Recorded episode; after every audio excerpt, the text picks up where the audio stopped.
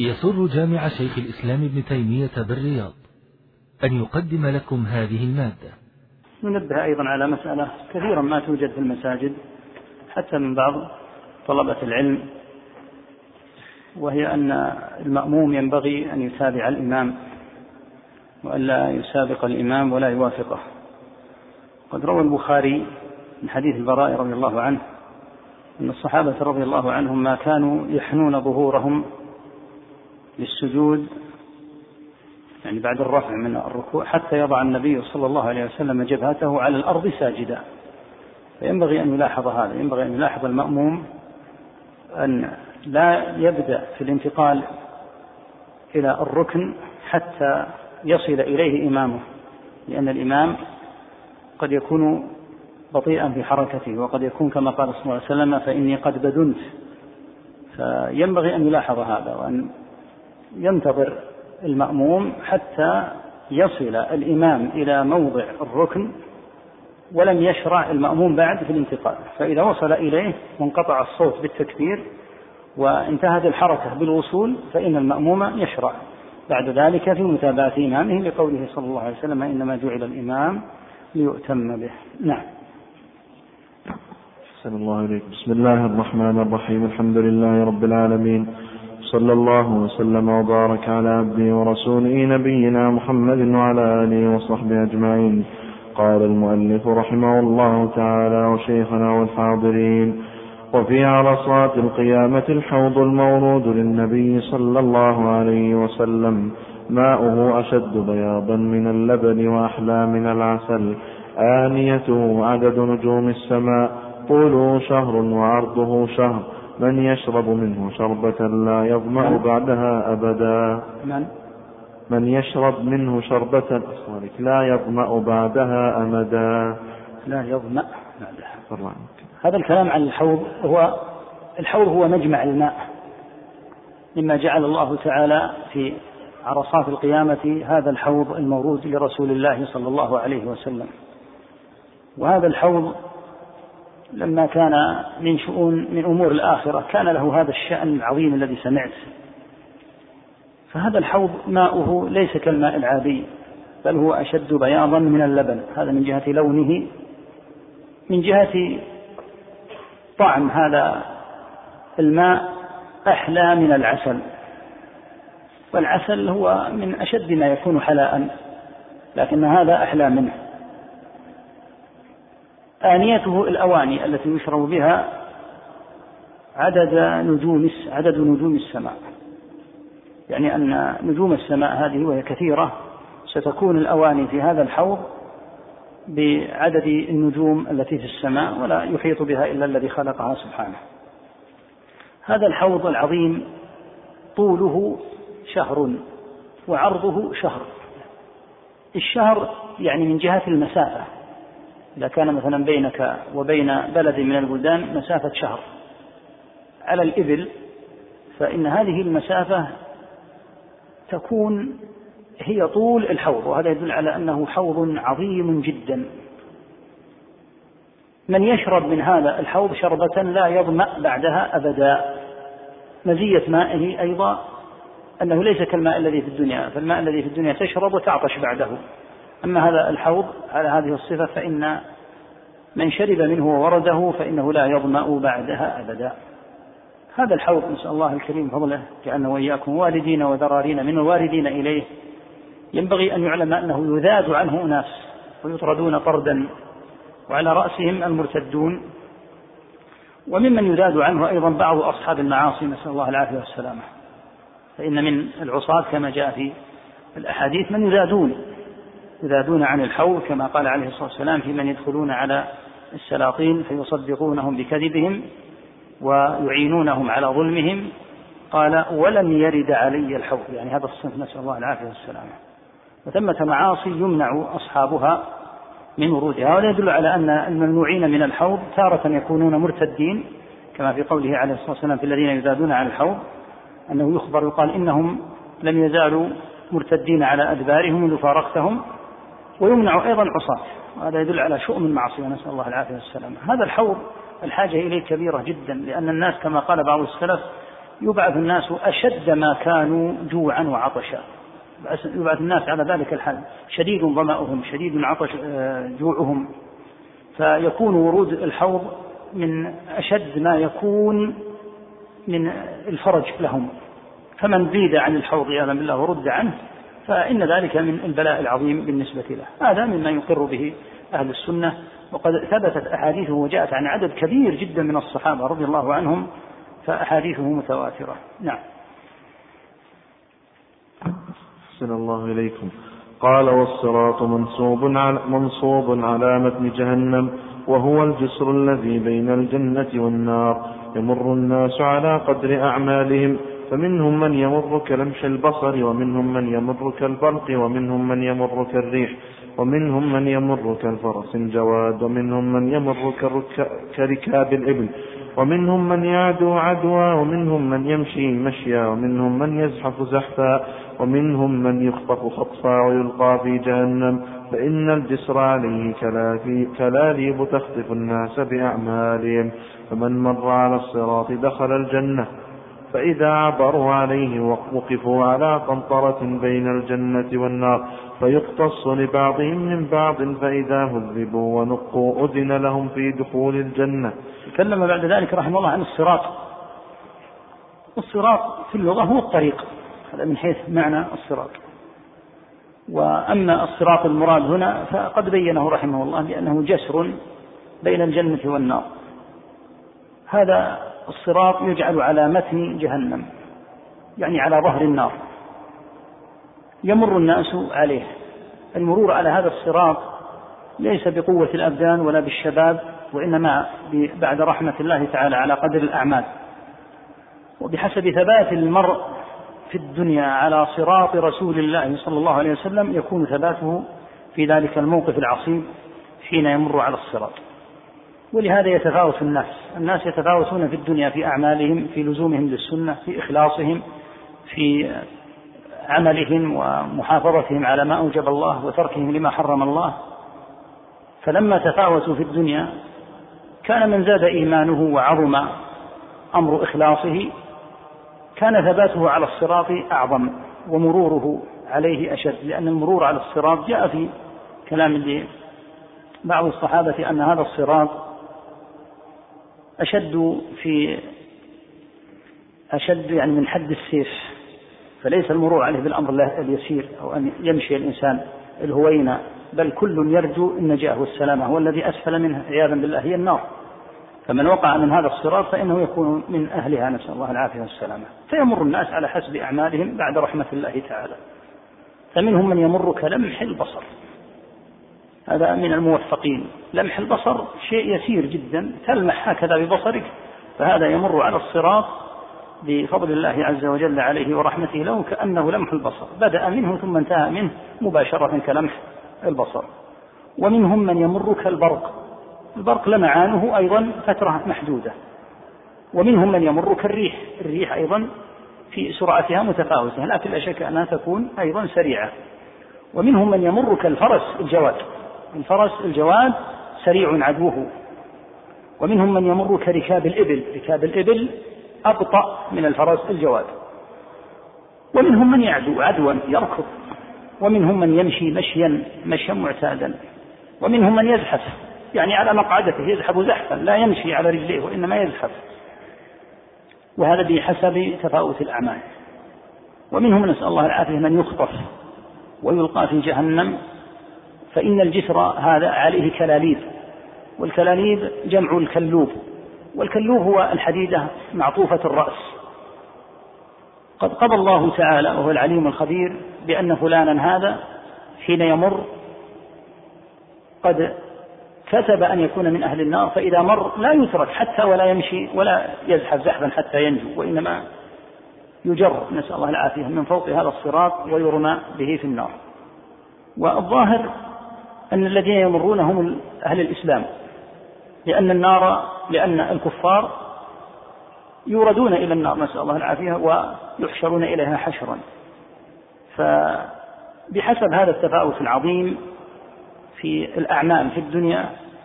والإخلاص لله تعالى وقبول الله سبحانه وتعالى من العبد يكون المرور على الصراط والصراط موضع من المواضع العظيمة العجيبة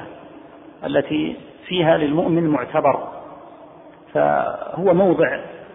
ليس الأمر فيه أمر شباب ولا أمر قوة بدن وإنما بعد رحمة الله تعالى المرور على حسب الأعمال من مر على الصراط وفرغ منه وسلم من دخول النار بأن يسقط من هذا الصراط إلى النار فإنه يكون من أهل الجنة ينجو لكن لما كان أهل الإسلام يكون فيما بينهم مشاحنات ومظالم فإنهم بعد أن ينتهوا من الصراط يوقفون على قنطرة هذه القنطرة قيل إنها مؤخر الصراط آخر الصراط يوقفون عليه وقيل صراط آخر فيقتص بعضهم من بعض حتى لو أن أحدهم لطم أخاه في الدنيا فإنه لا يدخل الجنة حتى يقتص منه بل بلغ من عدل الله عز وجل الذي لا يظلم مثقال ذرة لو أن رجلا من أهل الجنة تعدى على رجل من أهل النار فإنه لا يدخل الجنة حتى يقتص منه قال تعالى لا ظلم اليوم العدل المطلق لله عز وجل هذا لا يحل بتاتا أن يسمي أحد نفسه أو حكمه بالعدل المطلق العدل المطلق عند الله عز وجل الذي يعلم السر وأخفى والذي يوفي كل نفس عملها فحتى لو تعدى مسلم من أهل الجنة على كافر وظلمه وتعدى عليه فلن يتركه الله تعالى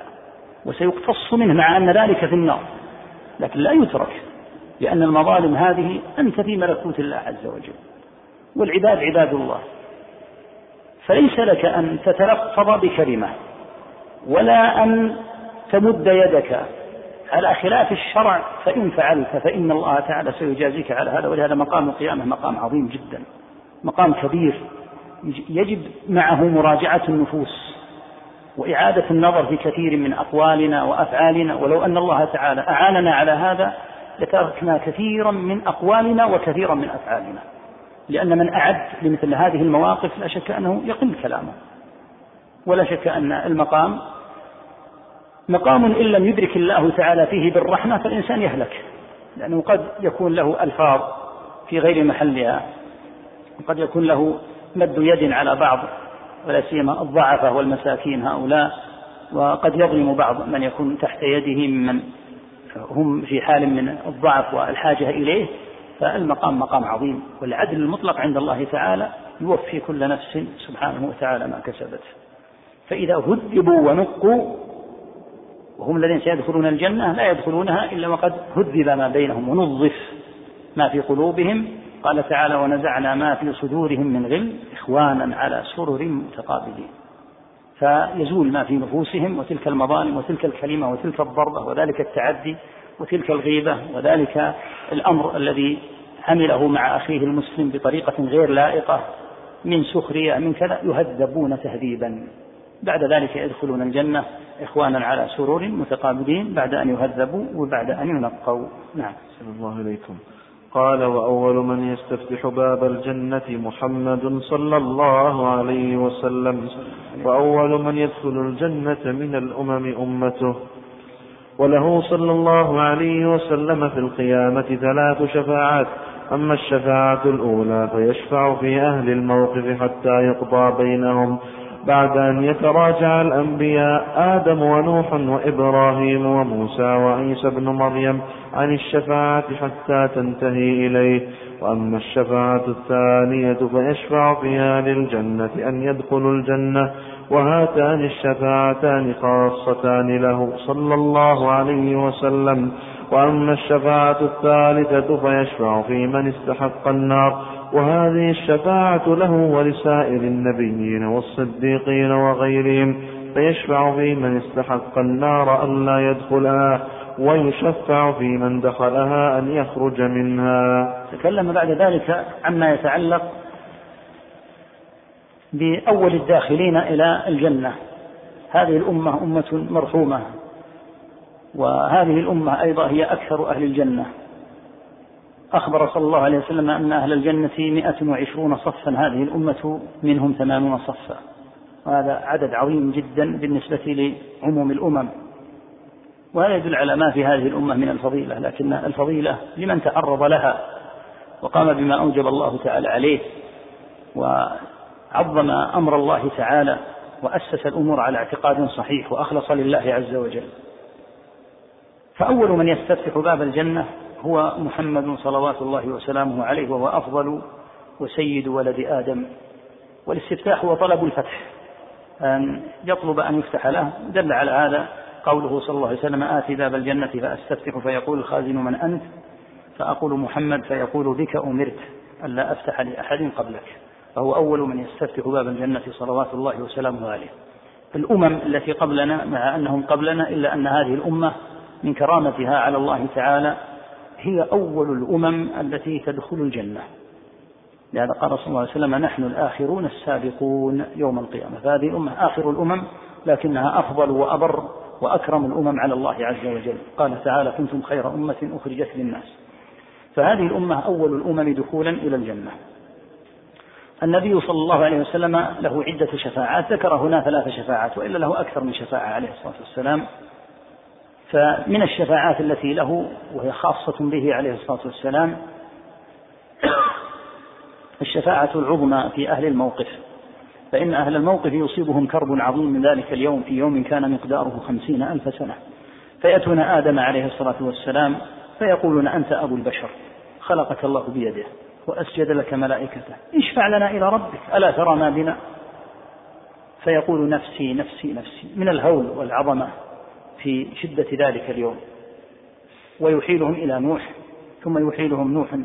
آه، إلى إبراهيم ثم يحيلهم إبراهيم إلى موسى ثم يحيلهم موسى إلى عيسى ثم يحيلهم عيسى إلى محمد صلوات الله صلوات الله وسلامه عليه وعلى سائر الأنبياء والمرسلين رسول الله صلى الله عليه وسلم أعلم الناس بالله فيقول أنا لها لأن الله تعالى قد قضى أن تكون الشفاعة له لكنه لا يشفع ابتداء والسبب أن الشفاعة لله فلا بد من أن يأذن لها أن يأذن بها والدليل على أن الشفاعة لله قوله تعالى قل لله الشفاعة جميعا الشفاعة لله لكنه يأذن بها سبحانه وتعالى فيأتي صلى الله عليه وسلم ويخر تحت العرش ساجدا جاء في بعض الروايات أنه يسجد جمعة أي أسبوعا كاملا عليه الصلاة والسلام ويفتح الله تعالى عليه بمحامد لم يكن يعرفها من قبل عليه الصلاة والسلام فبعد ذلك يقال له ارفع رأسك واشفع تشفع وسل تعطى عند ذلك يشفع أعلم الناس بالله لا يشفع ابتداء فالشفاعة ليست له وإنما لله كما في الآية ثم إذا أذن الله تعالى بالشفاعة شفاعة وأصل الشفاعة الوسيلة وهي في الاصطلاح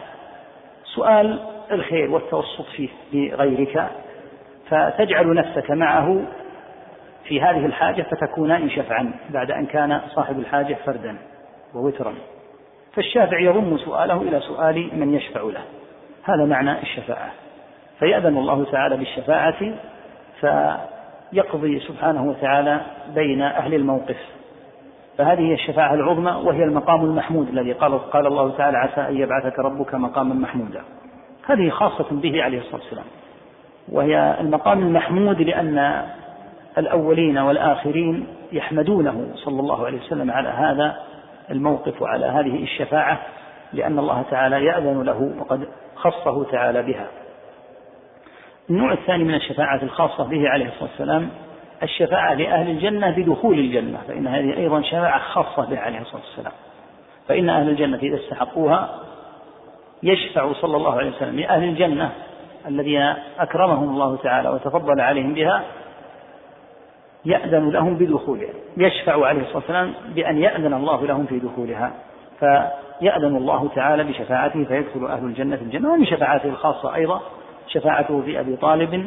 وهي شفاعة في نوع عذابه في النار فإنه كان في دركات نسأل الله العافية في النار فيشفع فيه عليه الصلاة والسلام فيجعل فيه ضحضاح من نار لا يخرج من النار لأنه كافر يجعل عياذا بالله تحت أخمص قدمه جمرة يغلي منها دماغه فهذه خاصة به عليه الصلاة والسلام أيضا أيوة. أما الشفاعات التي يشترك فيها صلى الله عليه وسلم مع غيره فهي الشفاعة في من دخلوا النار ومكثوا فيها ما شاء الله تعالى فإن الله تعالى يأذن بالشفاعة فيشفع صلى الله عليه وسلم ويشفع الأنبياء ويشفع الملائكة وتشفع الملائكة ويشفع الصالحون ويشفع الأفراط الصغار يشفعون في آبائهم النوع الثاني من الشفاعات الشفاعة في من استحقوا النار أن لا يدخلوها فالمتعلق بالنار نوعان من الشفاعة شفاعة في أناس دخلوها وعذبوا فتأتي الشفاعة بأن يخرجوا منها نوع آخر من الشفاعة في أهل النار هم قد استحقوا النار واستوجبوا دخول النار فيشفع فيهم ألا يدخلوها قال فهاتان الشفاعتان مشتركتان بينه عليه الصلاة والسلام وبين غيره للأنبياء والصديقين وغيرهم يعني كالملائكة والأفراد فهذا فيما يتعلق بأمر الشفاعة ومن المهم جدا في أمر الشفاعة أن يعلم أن الشفاعة لله عز وجل وإنما تطلب الشفاعة من النبي صلى الله عليه وسلم في حال حياته حين كان الصحابة قد سعدوا بصحبته عليه الصلاة والسلام فكانوا يسألونه أن يدعو لهم كما قال عكاشة بن محصن رضي الله عنه ادعو الله أن يجعلني منهم ويأتي الصحابي فيسأل فيطلب من النبي صلى الله عليه وسلم أن يدعو له فلما توفي صلى الله عليه وسلم كان الصحابة أعلم بالله وأدين من أن يأتوا إلى قبره عليه الصلاة والسلام فيطلبوا منه الشفاعة هذا لا يحل لأن حال الحياة غير حال الممات ولهذا جاء في حديث مهم جدا لطالب العلم في البخاري أن عائشة رضي الله عنها لما قالت ورأسه قال عليه الصلاة والسلام وما يضير يضيرك أو ما يمنعك يا عائشة لو كان ذلك وأنا حي فدعوت الله لك يعني لو أنك مت في حال حياتي فدعوت الله لك لاحظ كيف ربط الدعاء بحال حياته يعني أنك لو مت صلي لصليت عليك ودعوت الله تعالى لك فربطه بحال حياته عليه الصلاة والسلام ولهذا لما توفي عليه الصلاة والسلام وكانوا يطلبون منه إذا أجدب أجدبت الأرض يطلبون منه عليه الصلاة والسلام أن يدعو الله تعالى أن يستسقي يطلبون منه أن يستسقي أن يدعو الله تعالى أن يغيثهم بالمطر فلما توفي عليه الصلاة والسلام ما أتوه في قبره وإنما طلبوا من عمه العباس وما الذي طلبوه من العباس طلبوا من العباس أن يدعو كما قال عمر رضي الله عنه يا عباس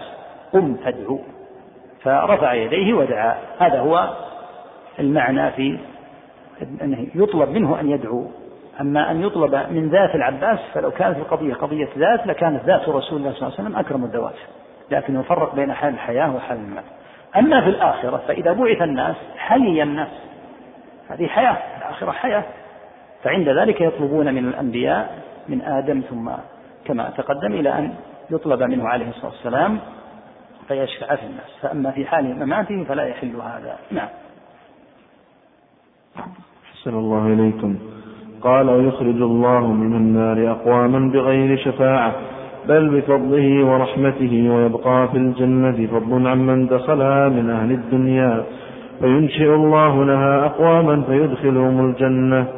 وأصناف ما تضمنته الدار الآخرة من الحساب والثواب والعقاب والجنة والنار وتفاصيل ذلك مذكورة في الكتب المنزلة من السماء والآثار من العلم الماثور عن الأنبياء وفي العلم الموروث عن محمد صلى الله عليه وسلم من ذلك ما يشفي ويكفي فمن ابتغاه وجده ذكر بعد ذلك أن قوما من الموحدين يبقون في النار بعد الشفاعات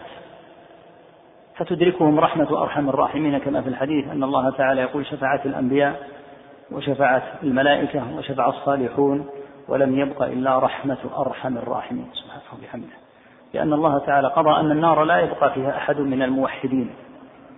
فهؤلاء يمكثون فيها وبعد الشفاعات يخرجهم رب العالمين فضلا منه ورحمة وتفضلا لأنهم من أهل التوحيد ولا يبقى في النار عياذا بالله إلا أهل الخلود الأبدي المستديم المستمر وهم الكفار كما في الحديث الذين حبسهم القرآن هؤلاء هم الذين يخلدون فيها خلودا أبديا غير منقطع فالجنة والنار دار خلود لا تنقطعان بتاتا ولا تثنيان نهائيا يبقى أهل الجنة في الجنة أبدا ويبقى أهل النار من الكفار في النار أبدا أما من دخل النار من الموحدين فإنه تدركه الشفاعة ثم بعد الشفاعات يخرج الله تعالى وهو أرحم الراحمين قوما من الموحدين بحيث لا يبقى في النار إلا الكفار الذين كفرهم أكبر أما من عنده معاصي وعنده ذنوب وعنده ما لا يخرجه من الملة فإنه لا يبقى في النار يقول بل بفضله ورحمته ويبقى في الجنة فضل عمن دخلها من أهل الدنيا احتجت النار الجنة والنار فقالت الجنة في الضعفاء وقالت النار في المتكبرون فقضى الله تعالى بينهما أنك رحمتي أرحم بك وقضى في النار أن في عذابي قال ولكليكما علي ملؤها نسأل الله العافية والسلام وأن يجعلنا ممن يملؤون في الجنة ولكل واحدة ملؤها قال صلى الله عليه وسلم فأما النار فلا تمتلئ حتى يضع رجله فتقول قط قط كما تقدم إلى قوله ولا يظلم الله عز وجل أحدا من خلقه لا يدخل في النار أحد من عباد الله لم يعمل ولم تأته دعوة فالله لا يظلمهم فإذا جعل الرب رجله على النار وانزوى بعضها إلى بعض ملئت نسأل الله العفو والعافية وطلبت الكف قط قط يعني حسبي يكفيني ولا يظلم الله عز وجل أحدا من خلقه وأما الجنة فإن الله ينشئ لها خلقا فضلا منه عز وجل يبقى في الجنة بقية فضل وأماكن فينشئ الله خلقا في الآخرة ويجعله من أهل الجنة منة منه عز وجل فضل إحسان لا يسأل عما يفعل فهؤلاء ما عملوا خيرا قط فينشئهم الله تعالى ويدخلهم الجنة فيتحقق وعده تعالى بأن تمتلئ الجنة وأن تمتلئ النار قال رحمه الله وأصناف الأنواع الكثيرة المتعلقة بما في الدار الآخرة من الحساب والثواب والعقاب والجنة والنار وتفاصيل ذلك هذا مذكور في الكتب المنزلة من السماء فموجود في التوراة والإنجيل والقرآن معروفة هذه المسائل في أمر الدار الآخرة معروفة معلومة متفق عليها بين الأنبياء عليهم الصلاة والسلام العلم الموروث عن محمد صلوات الله وسلامه عليه فيه من ذلك ولله الحمد ما يشفي ويكفي فمن أراد التعرف على الدار الآخرة والمستقبل الحقيقي الذي يتحدث الناس الآن عن المستقبل وأن الإنسان ماذا سيفعل في مستقبله وهو لا يدري لعله لا يصبح المستقبل ما تدري عنه المستقبل الحقيقي هو في ورود هذه الدار العظيمة في الآخرة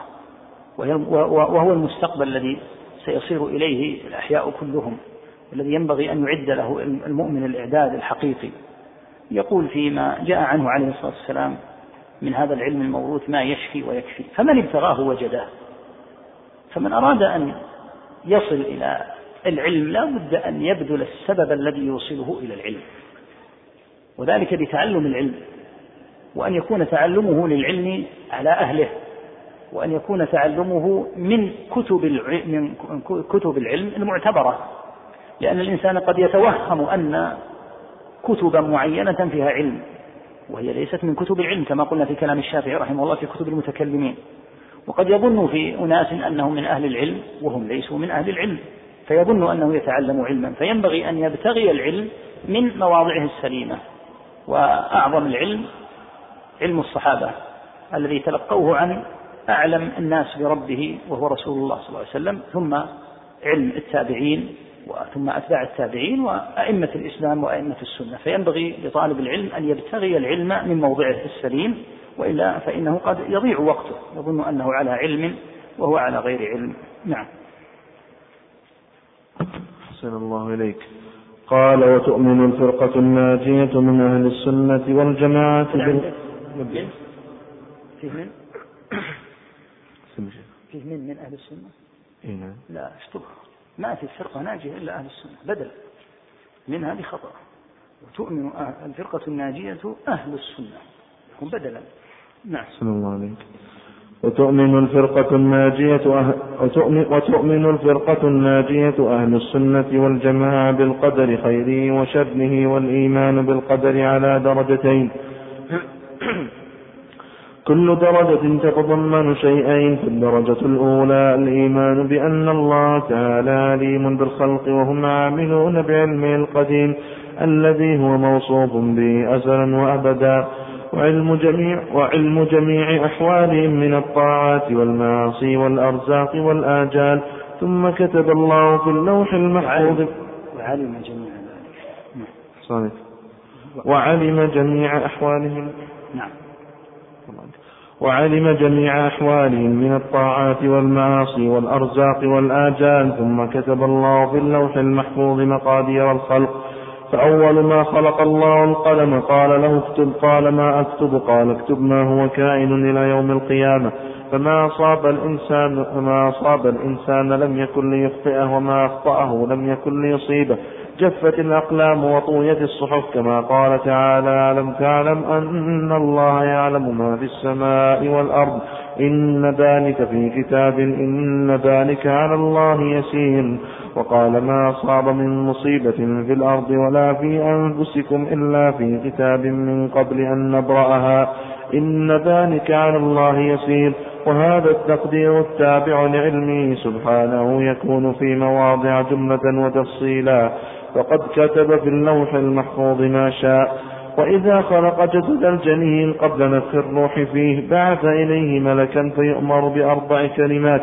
فيقال له اكتب رزقه وأجله وعمله شقي أم سعيد ونحو ذلك فهذا التقدير قد كان ينكره غلاة القدرية قديما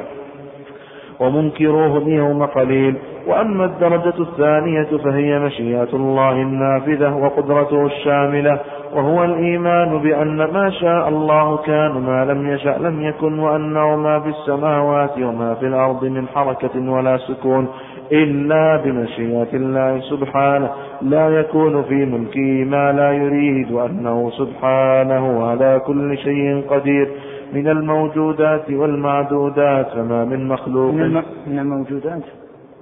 والمعدومات بالميم والمعدودات ولا والمعدومات معدومات نعم المعدومات نعم صلى الله عليك وأنه سبحانه على كل شيء قدير من الموجودات والمعدومات ما من مخلوق في الأرض ولا في السماء إلا الله خالقه سبحانه لا خالق غيره ولا رب سواه ومع ذلك فقد أمر العباد بطاعته وطاعة رسله ونهاهم عن معصيته وهو سبحانه يحب المتقين والمحسنين والمقسطين ويرضى عن الذين آمنوا وعملوا الصالحات ولا يحب الكافرين ولا يرضى عن القوم الفاسقين ولا يأمر بالفحشاء ولا يرضى لعباده الكفر ولا يحب الفساد والعداء رحمه الله تعالى عن موضوع القدر وهو موضوع عظيم وهو من أركان الإيمان والإيمان بالقدر ذكر رحمه الله تعالى أنه على درجتين كل درجة تتضمن شيئين وما دام في كل درجة مرتبتان فعدد المراتب أربع ثم فصلها رحمه الله تعالى ونحن نعطيك إياها إن شاء الله بطريقة لعلها أن تكون أسهل على طالب العلم من خلال تقاسيم النصوص الواردة في القدر ثم نعود إلى كلامه رحمه الله فنقول أقسام النصوص الواردة في القدر ثلاثة أقسام القسم الأول إثبات ما يتعلق بالرب سبحانه والذي يتعلق بالرب هو ما ذكره هنا من المراتب الأربع المرتبة الأولى الإيمان بأن الله تعالى علم كل شيء جملة وتفصيلا المرتبة الثانية الإيمان بأن الله كتب ذلك في اللوح المحفوظ المرتبة الثالثة أنه لا يكون شيء في هذا الكون من حركة ولا سكون ولا دقيق ولا جلي إلا بمشيئة الله عز وجل. المرتبة الرابعة أنه ليس شيء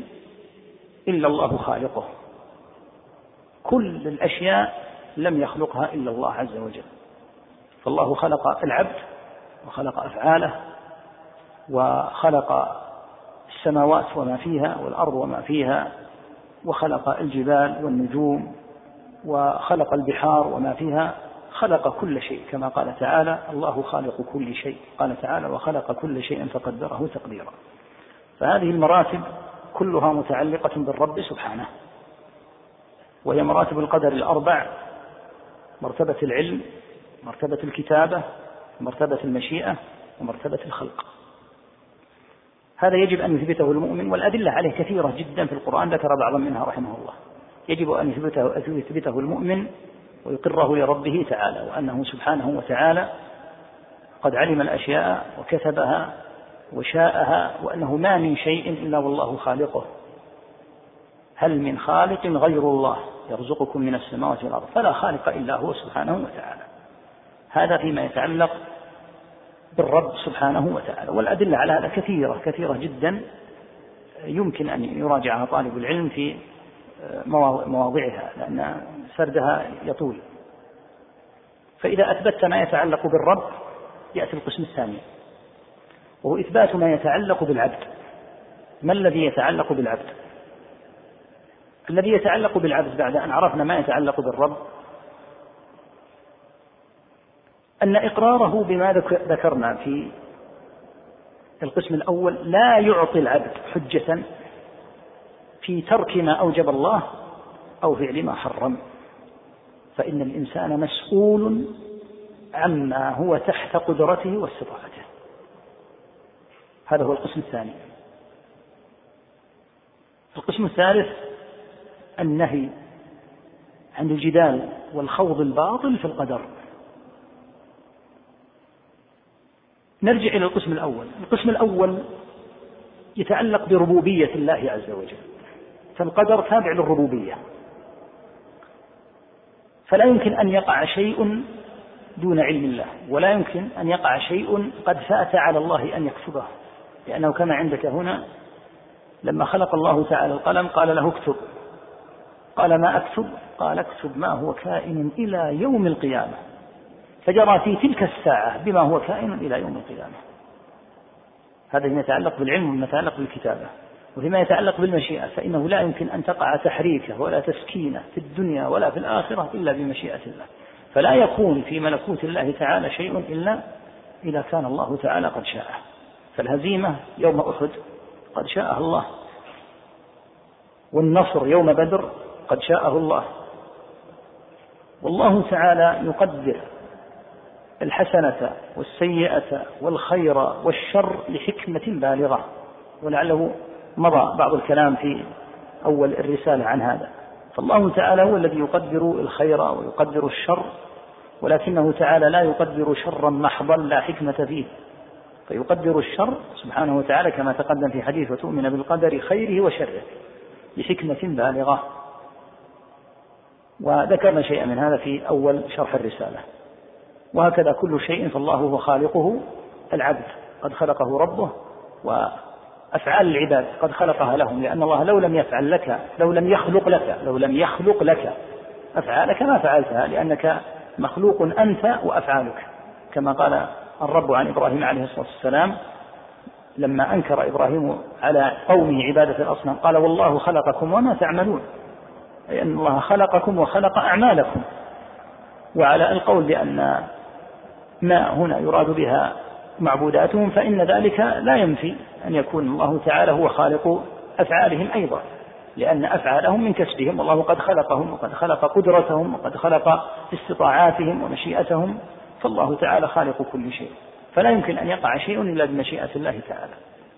الأمر الثاني فيما يتعلق بالعبد إذا آمن بأن الله تعالى علم وكتب وشاء وخلق فإن ذلك لا يعطيه بتاتا أي حجة في أن يترك ما أوجب الله أو أن يأتي ما حرم الله فليس للعبد أن يترك الواجب فيقول ما دام الله قد كتب الأشياء فإن كان قد كتب لي الطاعة فإني سأطيع وإن كان قد كتب لي الكف عن هذه المعصية فسأكف وهذا غير صحيح وهذا من محاجة المشركين وقال الذين أشركوا لو شاء الله ما أشركنا ولا آباؤنا نعم الله تعالى قد قدر كل شيء بما في ذلك الشرك كما قال تعالى ولو شاء الله ما أشركوا لكن لا يحتج بالقدر لأنك لا تدري أنت حين تحتج بالقدر على ترك المعصية على ترك الواجب وتقول إن الله قدر علي هل اطلعت على اللوح المحفوظ وعلمت أن الله لم يكفرك من أهل الصلاة هذه مجرد دعوة ولماذا لا تقول بل أنا سأعمل كما يعمل هؤلاء لعل الله تعالى أن يكون قد كتبني ثم إن المحتج بالقدر على هذا النحو يحتج بالقدر على الأمور الشرعية فإذا طلب منه أن يستعمل نفس الأسلوب في أموره الدنيوية يأبى فإذا قيل له إذا كان الله قد كتب لك الرزق فابق في بيتك وإن كان لك رزق فسيأتيك يقول لا لا بد من بذل سبب فيقال كذلك الجنة بعد رحمة الله لا بد لها من سبب قال تعالى ادخلوا الجنة بما كنتم تعملون يعني بسبب ما كنتم تعملون الباء هنا سببية ف وقال لك ربك تعالى فأما من أعطى واتقى وصدق بالحسنى فسنيسره لليسرى فالجنة لها طريق الزمه واتكل على الله تعالى والله تعالى يوفقك بعد رحمته أما أن تقول إن كان الله كتب لي أن أكون من أهل الجنة فسأصلي وسأفعل وسأفعل يقال هل تطبق هذا في أمورك الدنيوية فتقول إن كان الله كتب لي الرزق فسأرزق وأبقى في بيتي يقول لا مستحيل أن يكون هذا لماذا صح هذا في الأمور الشرعية ولم يصح عندك في الأمور الدنيوية لأنك كاذب ولهذا قال تعالى في المشركين قال تعالى في حجارهم قال كذلك كذب الذين من قبلهم حتى ذاقوا بأسنا فهم يكذبون في مثل هذا الحجاج ليسوا صادقين وإنما يريدون أن يحتجوا بالقدر ليعطلوا الشرع فيقول أنا ما كتب الله لي الصلاة ليس إيمانا بالقدر وخضوعا لله لكن لأنه يريد بدلا من أن يسكتك ويقول لا تأمرني بالصلاة يأتيك من جهة القدر فيقول الله ما كتبني من أهل الصلاة قال أهل العلم هل اطلع الغيب هل عرف أن الله كتبه في اللوح المحفوظ أنه ليس من أهل الصلاة فهذا احتجاج بحجة لا يدريها أصلا فلا يستدل بالدليل حتى يكون عند الإنسان منه يقين فالإنسان يتكل على ربه ويعلم أن الله تعالى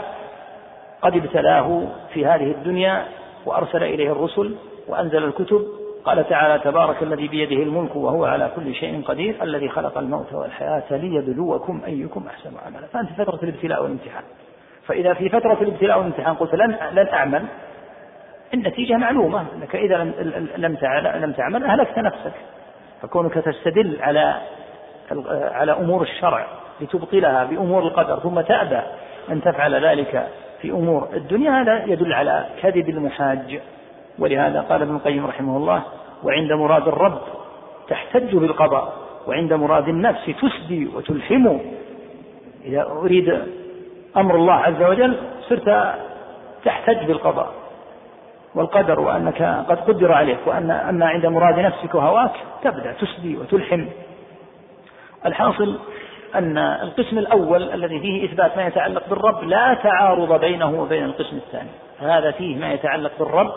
مرتبطا بربوبيته والقسم الثاني مرتبط بالعبد وما أوجب الله عليه ولهذا أهل الفقه والعلم أصحاب النبي صلى الله عليه وسلم لما سأل سراقة رضي الله عنه النبي صلى الله عليه وسلم قال يا رسول الله أخبرنا عن ديننا كأن ولدنا الآن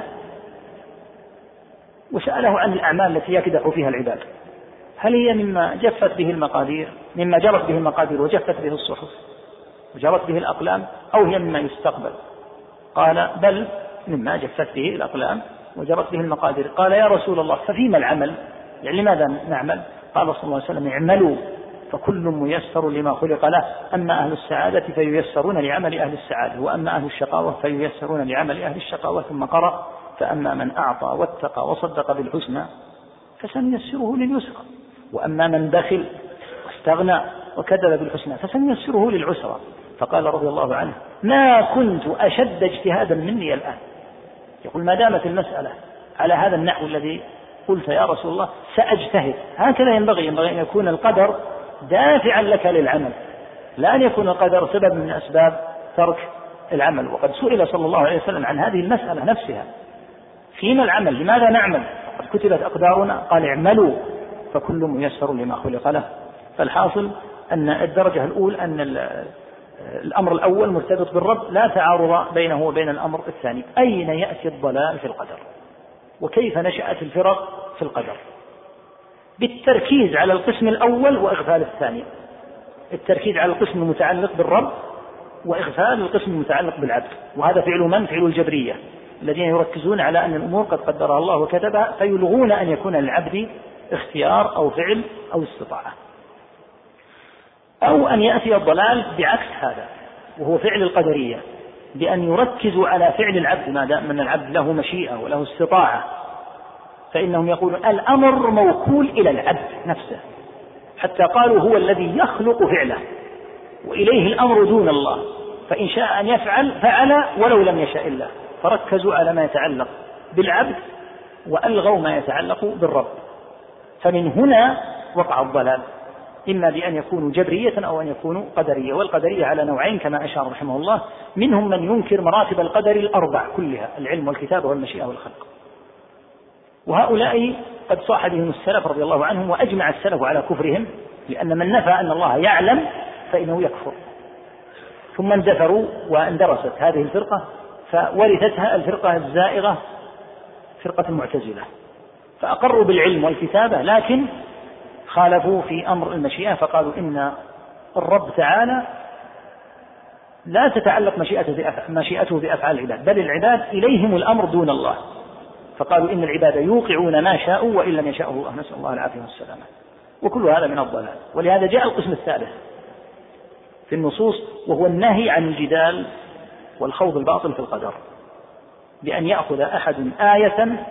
من القسم الأول المتعلق بالرب ويضرب بها آية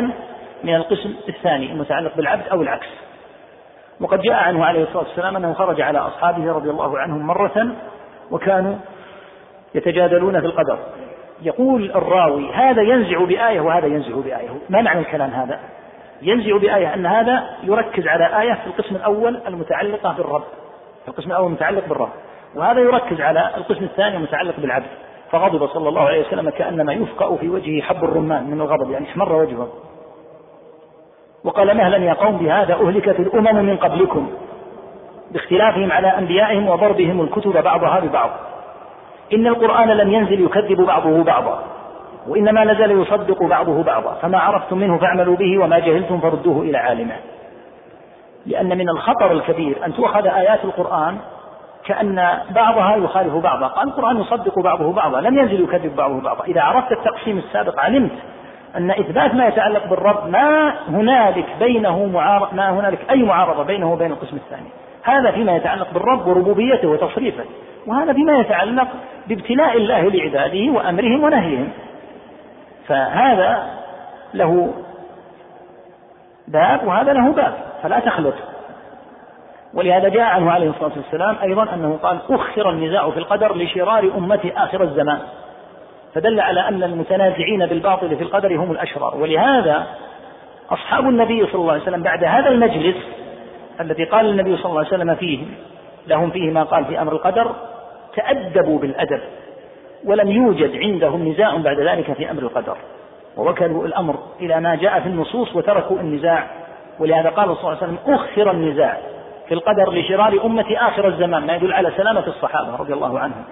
فكونه يقول آخر الزمان يعني أن الصحابة ليسوا من أهل هذا القبيل وكونه يقول إنهم الأشرار لا شك أن القدرية والجبرية من أشر فرق الأمة ولهذا شبههم في القدر تضر كثيرا من العامة ولهذا كان الأوزاعي رحمه الله تعالى إذا ذكر القدر وذكر اليوم الآخر يقول الراوي لم يقطع حديثه ولم يجب سائلا حتى ينتهي لأنه ينبغي أن يؤخذ القدر متكاملا مثل ما ذكرناه لك الآن في التقسيمات فلو ذكرنا القسم الأول متعلق بالرب وذهبنا قلنا الغد نأتي قد يختل فهم هذه المسألة بالنسبة لطالب العلم يعني ينبغي أن تجمع النصوص كلها ما يتعلق بالرب ما يتعلق بالعبد ما يتعلق بالنهي عن النزاع والخوض الجادل والخوض الباطل في القدر هذا بإجمال لما ذكر الشيخ أن القدر على درجتين كل مرتبة كل درجة تتضمن مرتبة شيئين مثل ما ذكرنا هذه مراتب القدر الأربعة التي ذكرناها ومتعلقة بالرب ثم سيذكر ما يتعلق بالعبد إن شاء الله تعالى لاحقا ذكر بعد ذلك أن القدر يكون في مواضع جملة وتفصيلا القدر الأول هو الذي قدره الله تعالى قبل أن يخلق الخلائق بخمسين ألف سنة ثم بعد أن خلق الله تعالى آدم قدر يعني كتبت كتابة أخرى لا تتعارض مع الكتابة الأولى ثم المولود آه، الجنين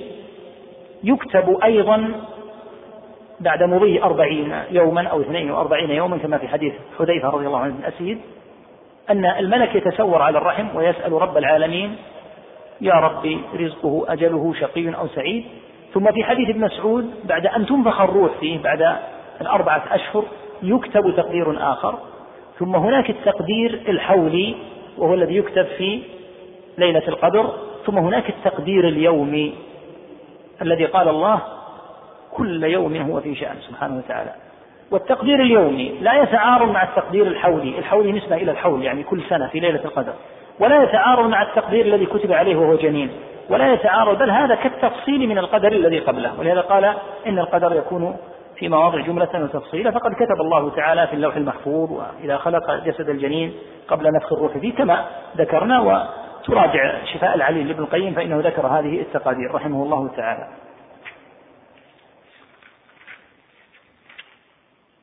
نعم ذكر الدرجة الثانية درجة المشيئة وقدرة الله تعالى الشاملة وهي كما قلنا أنه لا يكون في ملك الله تعالى إلا ما يريد وأنه سبحانه لا يقع شيء في الكون إلا بإذنه وأن العبد إذا أصابه شيء فإنه يستحيل أن يخطئه وإذا أخطأه شيء ولم يقع له فإنه يستحيل أن يصيبه لأن الله تعالى كتب أن يصيبه فلا بد أن يصيبه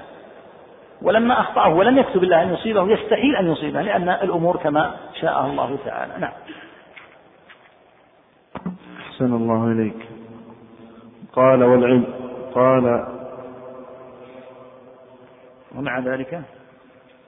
الله عنك قال ومع ذلك فقد أمر العباد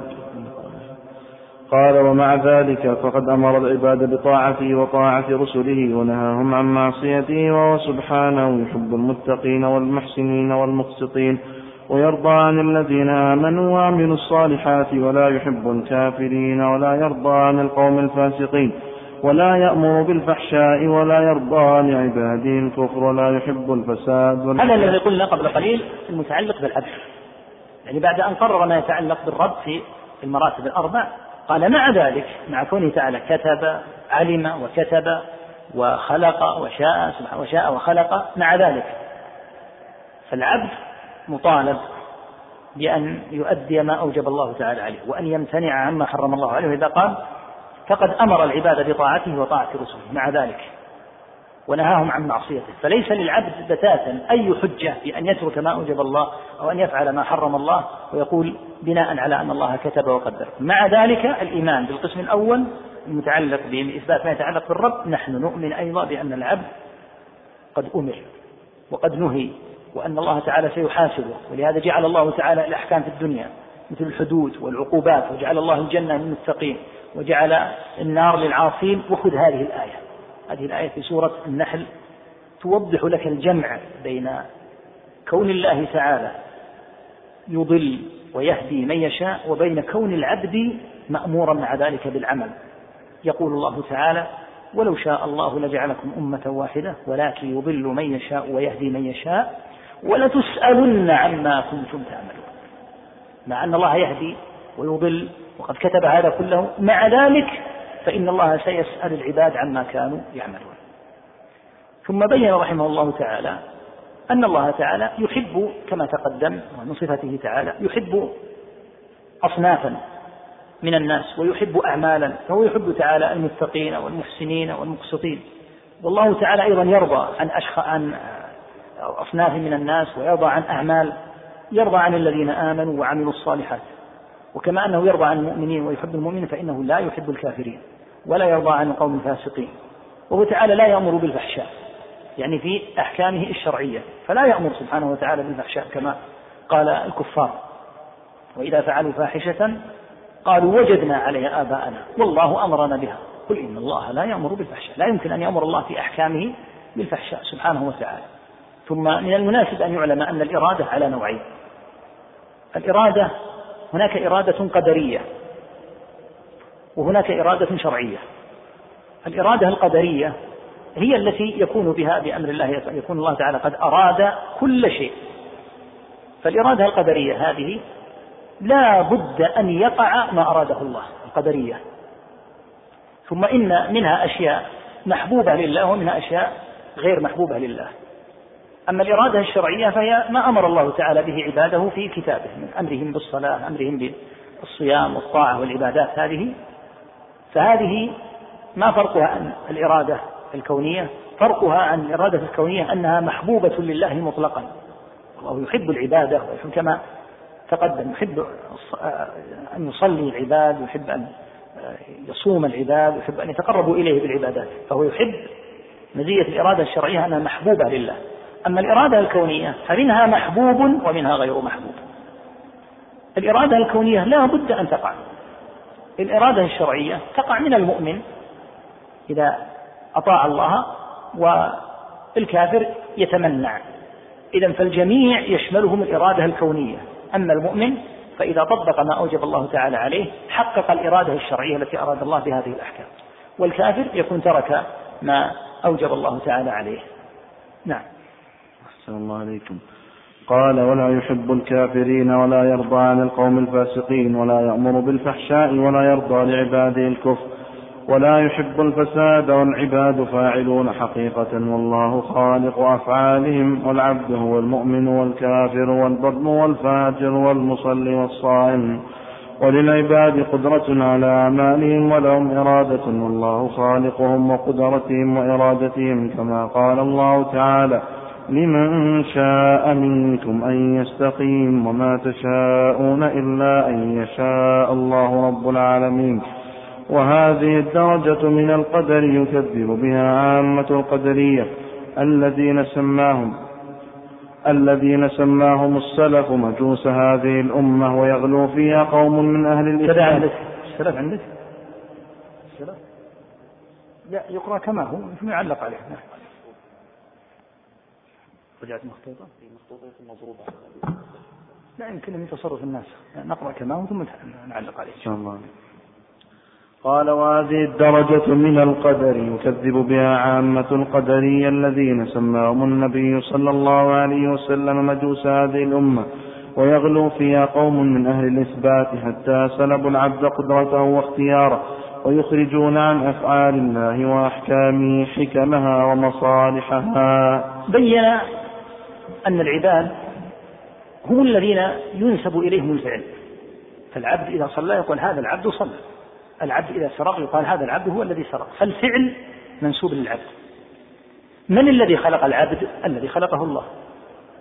ومن الذي خلق للعبد فعله الله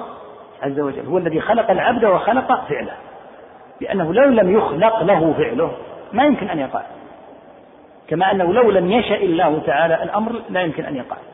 فالله خلقك وخلق أفعالك هذه الأفعال منسوبة لله أو لك قطعا لك وليست لله لكن الله خلق العبد وخلق فعله والعبد هو الذي يفعل بقدرته وبمشيئته لهذا لو وقع من العبد عمل من الأعمال خارجا عن قدرته واختياره فإنه لا يؤاخذ فمثلا لو أن العبد زلت به قدمه فسقط من علو شائق فمات ما دفعه أحد لكن هذا الفعل فعل من؟ فعله هو لأنه قدم رجله فسقط لا يقال إنه انتحر لأنه لم يرد هذا وإنما العبد يؤاخذ بأفعاله الاختيارية لأن العبد له نوعان من الفعل النوع الأول الأفعال الاختيارية مثل أكله وشربه ومجيئه وذهابه ومجيئنا الآن للمسجد كل هذا اختياري من العبد العبد له ملايين الأفعال في حياته الاختيارية وهناك أفعال غير اختيارية الأفعال الاختيارية هذه هي التي يحاسب بها العبد ولهذا لاحظ القتل إذا قتلت خطأ لا تعاقب في الآخرة وإن كنت تلزم بالكفارة لكن الدية لا تدفعها أنت تدفعها العاقلة لأن هذا القتل وقع منك خطأ لكن إذا قتلت عمدا تدفع الدية أنت إذا سمح لك من قبل ورثة الميت أو إذا أرادوا قتلك فإنك تقتل لأنه قتل عمد ففي فرق بين الفعل الاختياري والفعل غير الاختياري إذا فالله تعالى هو الخالق للعبد والخالق لفعله والعبد هو الذي ينسب إليه الفعل ولا ينسب إلى الله ولهذا قال العبد هو المؤمن وهو الكافر وهو البر والفاجر وهو المصلي والصائم وكذلك هو الذي إذا شرب الخمر هو الشارب إذا زنى هو الزاني فينسب الفعل إلى العبد قال وللعباد قدرة على أعمالهم ولهم إرادة العباد لهم قدرة ولهم إرادة فلأجل ذلك يؤاخذون قال والله خالقهم وخالق قدرتهم وإرادتهم يخلق لهم القدرة يخلق لهم الإرادة ثم إنه يحاسبهم سبحانه وتعالى على إرادتهم وعلى قدرتهم ولهذا الذي يزول عنه التكليف كالمجنون مهما قال مهما فعل لا يؤاخذ بتاتا لأنه في حكم عديم القدرة وإن كان قادرا لكن لم يجعل الله تعالى له لم يجعل الله تعالى فيه العقل الذي هو مناط التكليف وصار كالبهيم يفعل ويتلفظ ويتكلم وربما تكلم بكلام فظيع عظيم لا يؤاخذ بتاتا لأن هذا في حكم من لا قدرة له إنما يؤاخذ من عنده القدرة وعنده المشيئة فبناء عليه يحاسب نعم قال رحمه الله وهذه الدرجة يكذب بها عامة القدرية أي درجة قلنا القدر له أربع مراتب أن الله علم كل شيء جملة وتفصيلا وأن الله كتب هذا في اللوح المحفوظ هذا أقرت به القدرية متأخرون وهم المعتزلة لكن مشيئة الله تعالى لأفعال العباد وخلقه لأفعال العباد جحدوها ولهذا جاء في الحديث أنهم مجوس هذه الأمة لأنهم يقولون الله يخلق الخير والعبد هو الذي ينفرد بفعله فيكون الشر منسوبا إليه ويخلق هكذا يقولون يخلق العبد خلقا منفردا عن الله المجوس ماذا قالوا قالوا المجوس للكون خالقان خالق خلق الخير وهو النور وخالق خلق الشر وهو الظلمة فجاء في الحديث أن هذه الطائفة وهم القدرية مجوس الأمة لتشبههم بالمجوس لأن المجوس يقولون إن هناك من يخلق غير الله والقدرية هؤلاء يقولون إن العبد هو الذي يخلق فعله قال أهل العلم لئن كان المجوس يقولون إن للكون خالقين فإن القدرية يقولون إن للكون خالقين لأن يقول كل عبد يخلق مستقلا والحديث هذا اختلف فيه فمن أهل العلم من يقول إن مجموع طرق الحديث يرقى بها الحديث إلى أن يكون من قبيل الحسن وينسب إلى النبي صلى الله عليه وسلم ومنهم من يقول الحديث لا يثبت عن النبي صلى الله عليه وسلم ولكنه جاء عن السلف كابن عمر رضي الله عنهما وغيره فيكون الحديث سواء قيل بثبوت عن النبي صلى الله عليه وسلم أو جاء عن السلف معناه صحيح في القدرية لأنهم على النحو الذي ذكرنا ثم إنهم هؤلاء الذين غلوا هذا الغلو من القدرية قابلهم طائفة من الذين يثبتون القدر القسم الأول الذي ذكرناه فغلوا في إثبات ما يتعلق بالرب ونفوا عن العبد قدرته واختياره بل نفى بعضهم عن العبد أن يكون الفعل منه ونسب الفعل عياذا بالله إلى الله وأخرجوا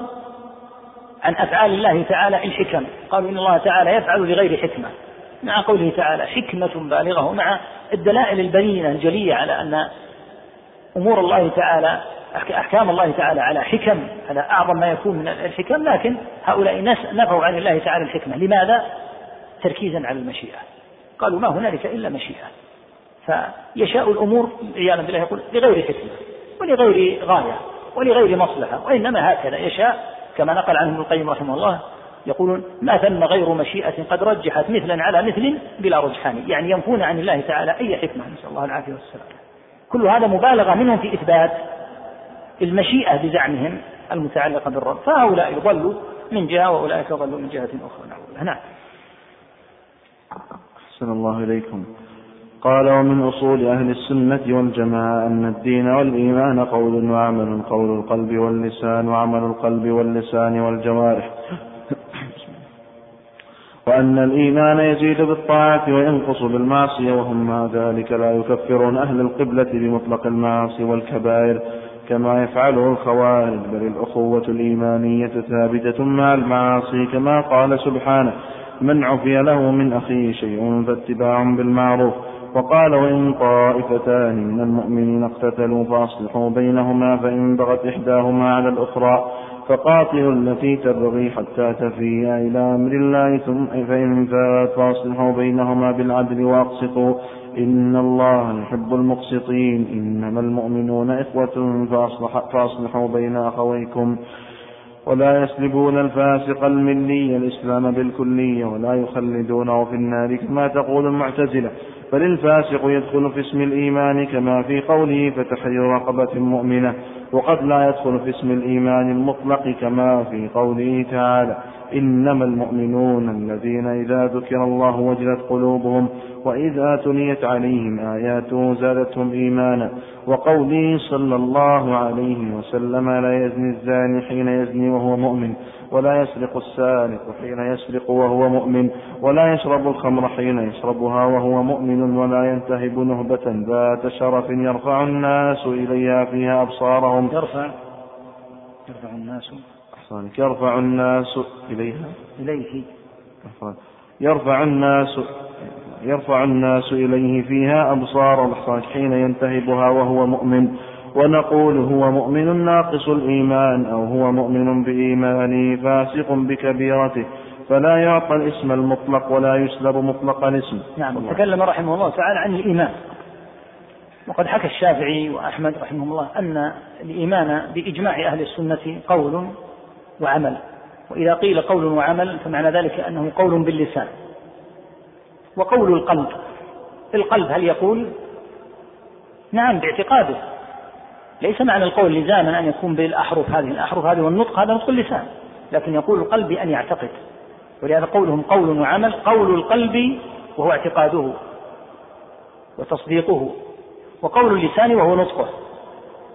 وعمل عمل القلب كخشوعه وخوفه ورجائه وعمل الجوارح فينبغي أن يعرف مراد أهل السنة بقولهم قول وعمل المراد هو هذا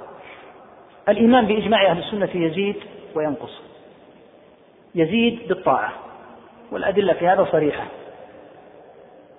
يزداد الذين آمنوا إيمانا ونحوها من الآيات الجلية في أن الإيمان يزيد وإذا كان الإيمان يزيد فقطعا ما كان قابلا للزيادة فإنه يقبل النقص ولهذا قال صلى الله عليه وسلم في النساء ما رأيت من ناقصات عقل ودين فذكر أنه ينقص دينهن ولهذا الناس يتفاوتون ومن ذا الذي يقول من ذا الذي يقول إن إيمانه مثل إيمان رسول الله صلى الله عليه وسلم مستحيل أن يوجد عاقل يقول هذا إلا من الذين لا يفقهون من المرجئة وأمثالهم ولهذا قال ابن أبي مليكة كما في البخاري لقيت ثلاثين من أصحاب النبي صلى الله عليه وسلم كلهم يخاف النفاق على نفسه يعني الرياء ما فيهم أحد يقول إيماني كإيمان جبريل أو ميكائيل إيمان جبريل وميكائيل وإيمان الملائكة وإيمان الأنبياء عليهم الصلاة والسلام لا يدعيه عاقل فإنه في أعلى ما يكون من الإيمان إيمان القاصرين من أمثالنا والمقصرين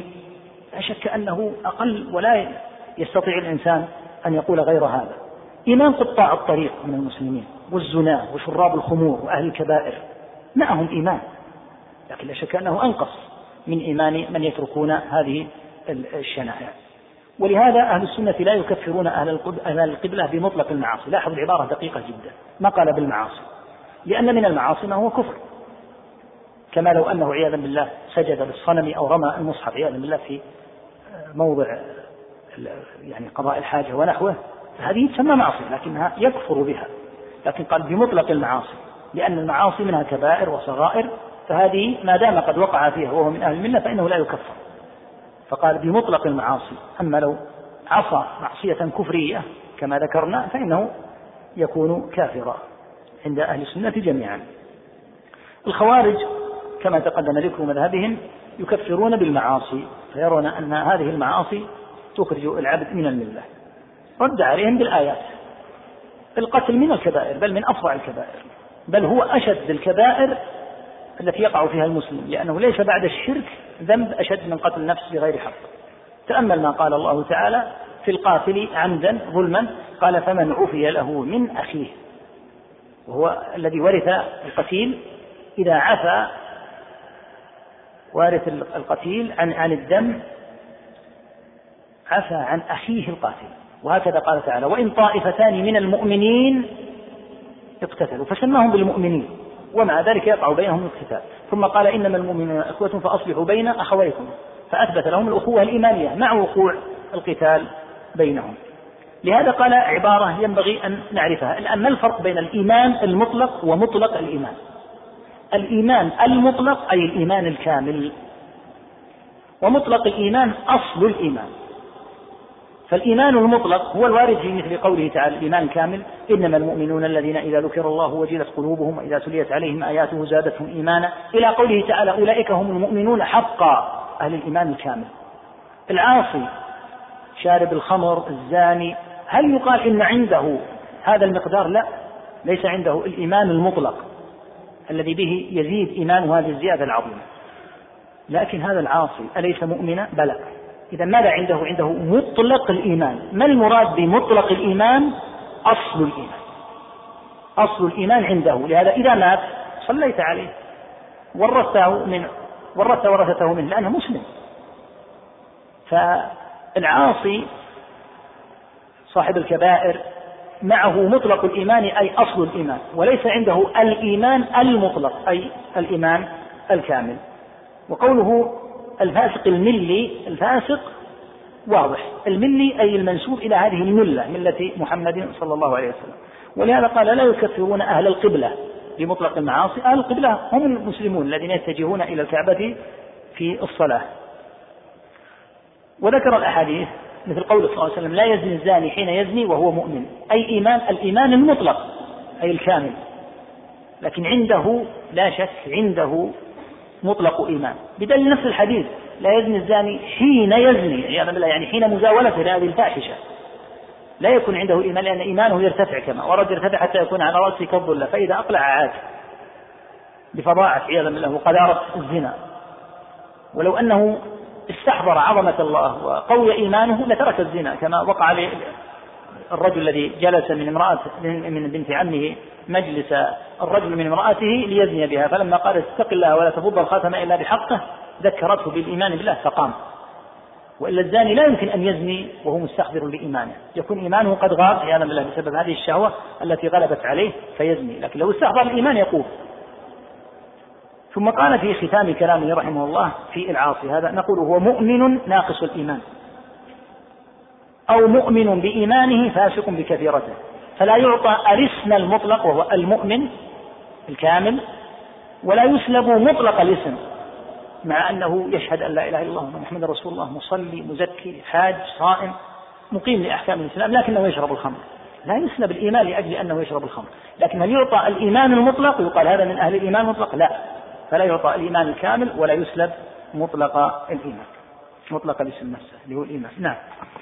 أحسن الله إليكم قال ومن أصول أهل السنة والجماعة سلامة قلوبهم وألسنتهم لأصحاب رسول الله صلى الله عليه وسلم كما وصفهم الله به في قوله تعالى والذين جاءوا من بعدهم يقولون ربنا اغفر لنا ولإخواننا ولإخواننا الذين سبقونا بالإيمان ولا تجعل في قلوبنا غلا للذين آمنوا ربنا إنك رؤوف رحيم وطاعة النبي صلى الله عليه وسلم في قوله لا تسبوا أصحابي فوالذي نفسي بيدي لو أن أحدكم أنفق مثل أحد ذهبا لو أن الله عنك لو أن أحدكم أنفق مثل أحد ذهبا ما بلغ مد أحدهم ولا نصيفه ويقبلون ما جاء به الكتاب والسنة والإجماع من فضائلهم ومراتبهم ويفضلون من أنفق من قبل الفتح وهو صلح الحديبية وقاتل على من أنفق من بعد وقاتل ويقدمون المهاجرين على الأنصار ويؤمنون بأن الله قال لأهل بدر وكانوا ثلاثمائة وبضعة عشر اعملوا ما شئتم فقد غفرت لكم وبأنه لا يدخل النار أحد بايع تحت الشجرة كما أخبر به النبي كما أخبر به النبي صلى الله عليه وسلم بل لقد رضي الله عنهم ورضوا عنه وكانوا أكثر من ألف وأربعمائة ويشهدون بال أكثر من ألف والله وكانوا أكثر وكانوا أكثر من ألف وأربعمائة وكانوا أكثر من ألف وأربعمائة ويشهدون بالجنة لمن شهد له رسول الله صلى الله عليه وسلم كالعشرة وثابت بن قيس بن شماس وغيرهم من الصحابة ويقرون بما تواتر به النقل عن أمير المؤمنين علي بن أبي طالب رضي الله عنه وغيره من أن خير هذه الأمة بعد نبيها أبو بكر ثم عمر ويثلثون بعثمان ويربعون بعلي رضي الله عنهم كما دلت عليه الآثار كما أجمع الصحابة على تقديم عثمان في البيعة مع أن بعض أهل السنة كانوا قد اختلفوا في عثمان وعلي رضي الله عنهما بعد اتفاقهم على تقديم أبي بكر وعمر رضي الله عنهما أيهما أفضل فقدم قوم عثمان وسكتوا وربعوا بعلي وقدم قوم عليا وقوم توقفوا لكن استقر أمر أهل السنة على تقديم عثمان ثم علي وإن كانت هذه المسألة مسألة عثمان وعلي ليست من الأصول التي يضلل المخالف فيها عند جمهور أهل السنة لكن التي يضلل فيها مسألة الخلاف وذلك أنهم يؤمنون أن الخليفة بعد رسول الله صلى الله عليه وسلم أبو بكر وعمر ثم عثمان ثم علي أبو بكر صلى الله بعد رسول الله صلى الله ذلك أنهم يؤمنون أن الخليفة بعد رسول الله صلى الله عليه وسلم أبو بكر وعمر وعمر ثم عمر أبو بكر ثم عمر ثم عثمان ثم علي ومن طعن في خلافة أحد من هؤلاء فهو أضل من حمار أهله تكلم رحمه الله تعالى عن الصحابة رضي الله عنهم الذين لهم المنة بعد الله ثم رسوله صلى الله عليه وسلم على الأمة إلى قيام الساعة فما سبح مسبح ولا هلل مهلل ولا قرأ القرآن قارئ ولا صلى ولا صام ولا حج إلا لأن الصحابة رضي الله عنهم نقلوا إليه دين الله وهيأهم الله تعالى لذلك رضي الله تعالى عنهم وأرضاهم وفيهم وهم أسعد الناس بقوله تعالى كنتم خير أمة أخرجت للناس أمر الصحابة رضي الله عنهم أمر مميزة عظيمة جدا غير قابل للمداهنة والتلاعب فمن تعرض للصحابة رضي الله عنهم بالمسبة بالجملة فإنه بإجماع أهل السنة كافر خارج من الملة بالإجماع إذا تعرض لجميع الصحابة كما ذكر شيخ الإسلام رحمه الله تعالى في كتابه الصارم لأن مقتضاه تكذيب الله لأن مقتضى هذا تكذيب الله تعالى الذي ترضى عنهم وأثنى عليهم وزكى قلوبهم من المهم أن يعرف ويضبط تعريف الصحابي لأن هذا مما أثار حوله هؤلاء المجرمون جملة من الزوبعة والكلام الصحابي هو من لقي النبي صلى الله عليه وسلم مؤمنا به ومات على ذلك هذا هو الصحابي ولو كان اللقاء أدنى لقاء ولو كان رآه يخطب صلى الله عليه وسلم ثم لم يره بعد ذلك فإن قيل لما خص الصحابة رضي الله تعالى عنهم بهذه المزية مع أن الصحبة عادة تطلق على الملازمة يقال السبب عظمة المصحوب صلى الله عليه وسلم وقد ثبت عنه عليه الصلاة والسلام أنه قال كما في مسلم من أحب أمتي لي قوم يحبون أن يروني بأهلهم وأموالهم مجرد رؤية له عليه الصلاة والسلام هؤلاء من أحب الأمة الذين يحبون فعلا رسول الله أن الواحد منهم يتمنى أن يرى النبي صلى الله عليه وسلم رؤية فقط يراه هكذا صلى الله عليه وسلم ولو هلك أهله وخسر ماله يعني رؤية محمد صلى الله عليه وسلم ليست رؤية أي أحد فلهذا الجهلة الذين لم يفقهوا هذه المسألة قالوا أنتم الآن تعظمون من شأن الصحابة مجرد يرى رجل يرى رسول الله صلى الله عليه وسلم يخطب تقول إنه صحابي وإنه عدل وإن نعم لأن الله تعالى اختاره اختيارا ليرى النبي صلى الله عليه وسلم وقد هاجر أناس للنبي صلى الله عليه وسلم ليروه فلم يسعدوا برؤيته عليه الصلاة والسلام توفي قبل أن يروه لهذا قال ابن مسعود رضي الله عنه في أصحاب النبي صلى الله عليه وسلم قوم اختارهم الله لصحبة فهم مختارون لم يكونوا عبطا في تلك الفترة جاء شخص اسمه أبو بكر وآخر اسمه عمر اختارهم الله تعالى اختيارا بلا أدنى شك فالصحبة هذا هو معناها الحقيقي من رأى النبي صلى الله عليه وسلم أدنى رؤيه من لقي النبي صلى الله عليه وسلم أدنى أدنى لقاء مؤمنا به ومات على هذا أما لو ارتد فهو كافر ولهذا الصحابة ليس فيهم كافر رضي الله عنهم لأن الكفر خرج من الصحبة ومن الإسلام سلامة القلوب من الحقد والغل وسلامة الألسنة من الألفاظ البذيئة من السب والشتم وهذا الذي أمر الله تعالى به في صريح القرآن بعد أن ذكر المهاجرين وذكر الأنصار قال والذين جاءوا من بعدهم يقولون ربنا اغفر لنا ولإخواننا الذين سبقونا بالإيمان وثبت هذا الحديث العظيم في الصحيحين قوله صلى الله عليه وسلم لا تسبوا أصحابي فوالذي نفسي بيده لو أن أحدكم أنفق مثل أحد ذهبا ما بلغ مد أحدهم ولا نصيبه المد الصاع أربعة أمداد يعني ربع الصاع ونصيف الربع يعني نصف الربع لو أن أحدا ممن أتى بعد الصحابة رضي الله عنهم أنفق مثل أحد ذهبا هذا لا يكاد يتصور أحد جبل كبير جدا لو أنه أنفق ذهبا مثل أحد لا يقال يكون مثل النصيف أو المد لا والله لا يبلغه أصلا ما بلغ مد أحدهم ولا نصيف رضي الله تعالى عنهم وأرضاهم وذلك أن المتقدمين لهم الفضل كما قال تعالى في دعاء الموفقين والذين جاءوا من بعدهم يقولون ربنا اغفر لنا ولإخواننا الذين سبقونا بالإيمان سبقونا بالخير سبقونا بالصلاة سبقونا بالعبادة سبقونا بقراءة القرآن سبقونا بالجهاد في سبيل الله شرفهم الله بأن يكونوا مع النبي صلى الله عليه وسلم كما قال تعالى والذين آمنوا معه فهم معه عليه الصلاة والسلام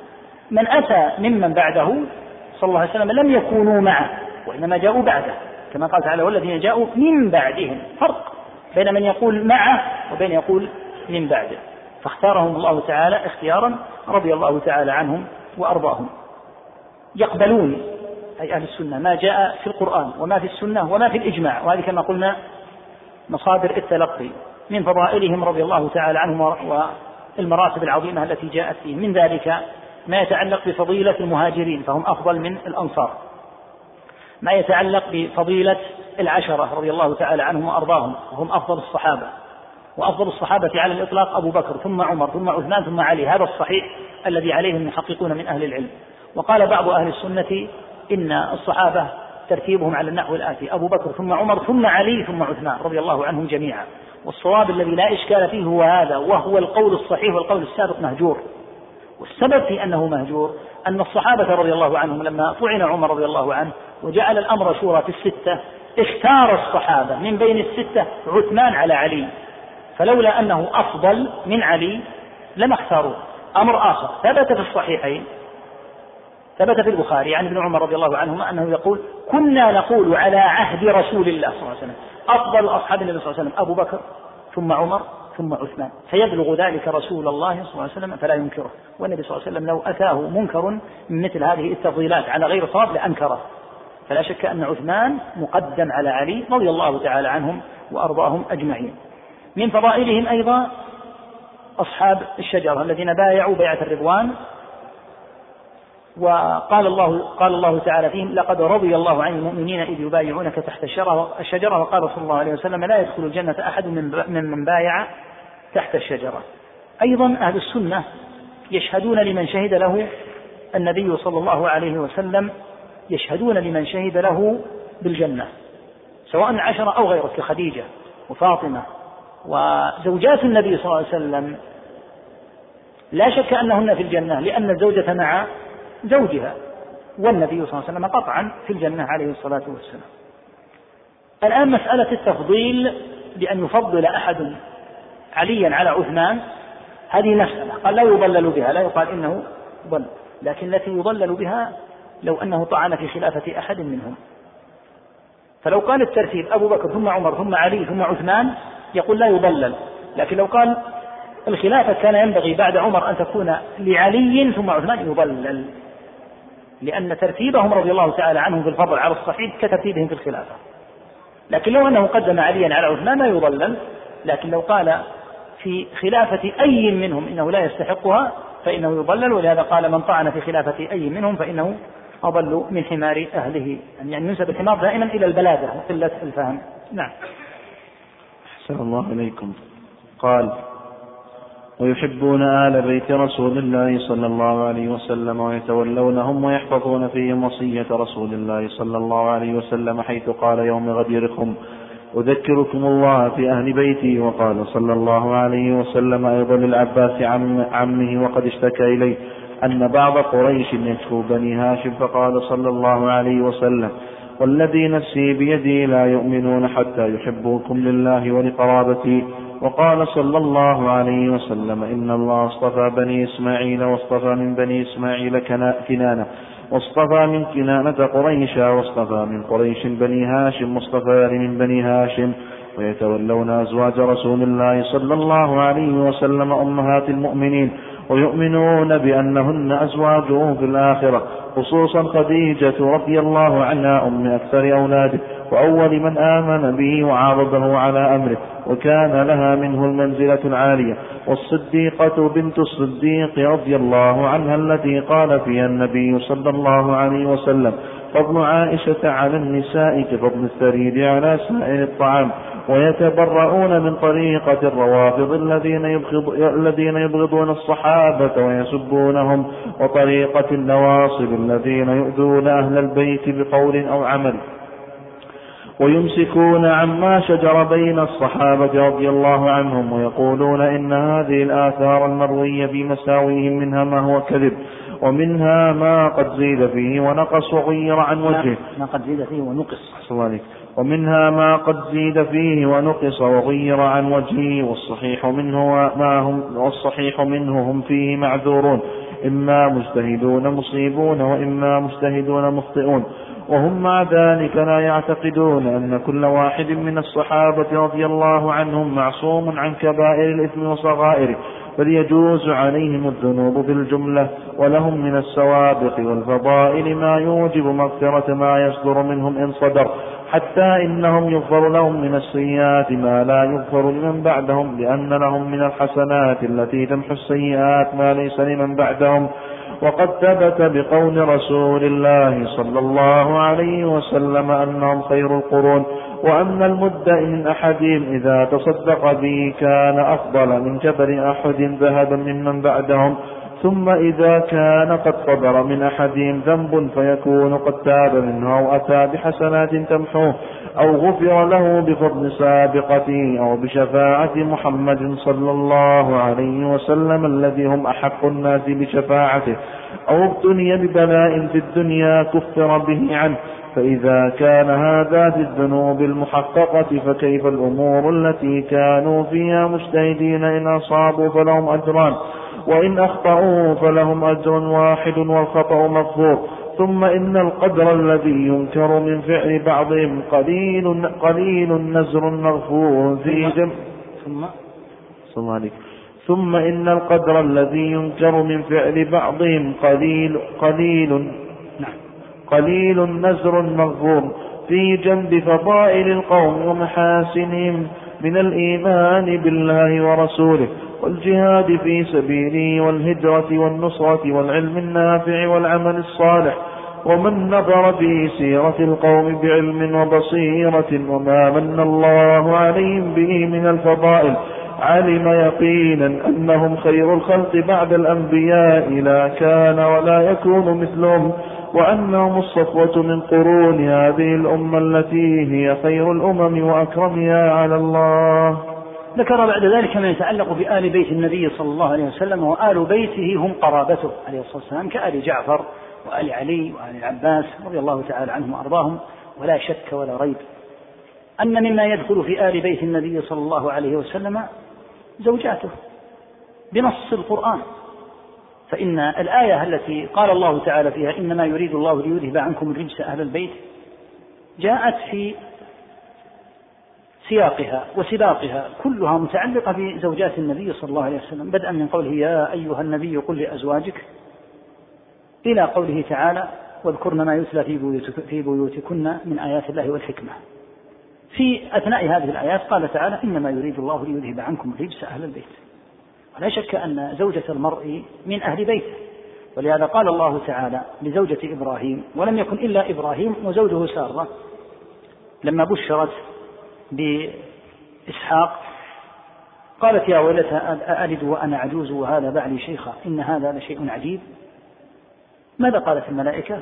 في أثناء كلامهم رحمة الله وبركاته عليكم أهل البيت من الموجود إبراهيم وزوجه فهم أهل البيت فلا شك أن أمهات المؤمنين رضي الله تعالى عنهن داخلات في هذا ولهذا سب أمهات المؤمنين رضي الله عنهم سب لآل البيت لا شك فيه لأن آل البيت أصناف منهم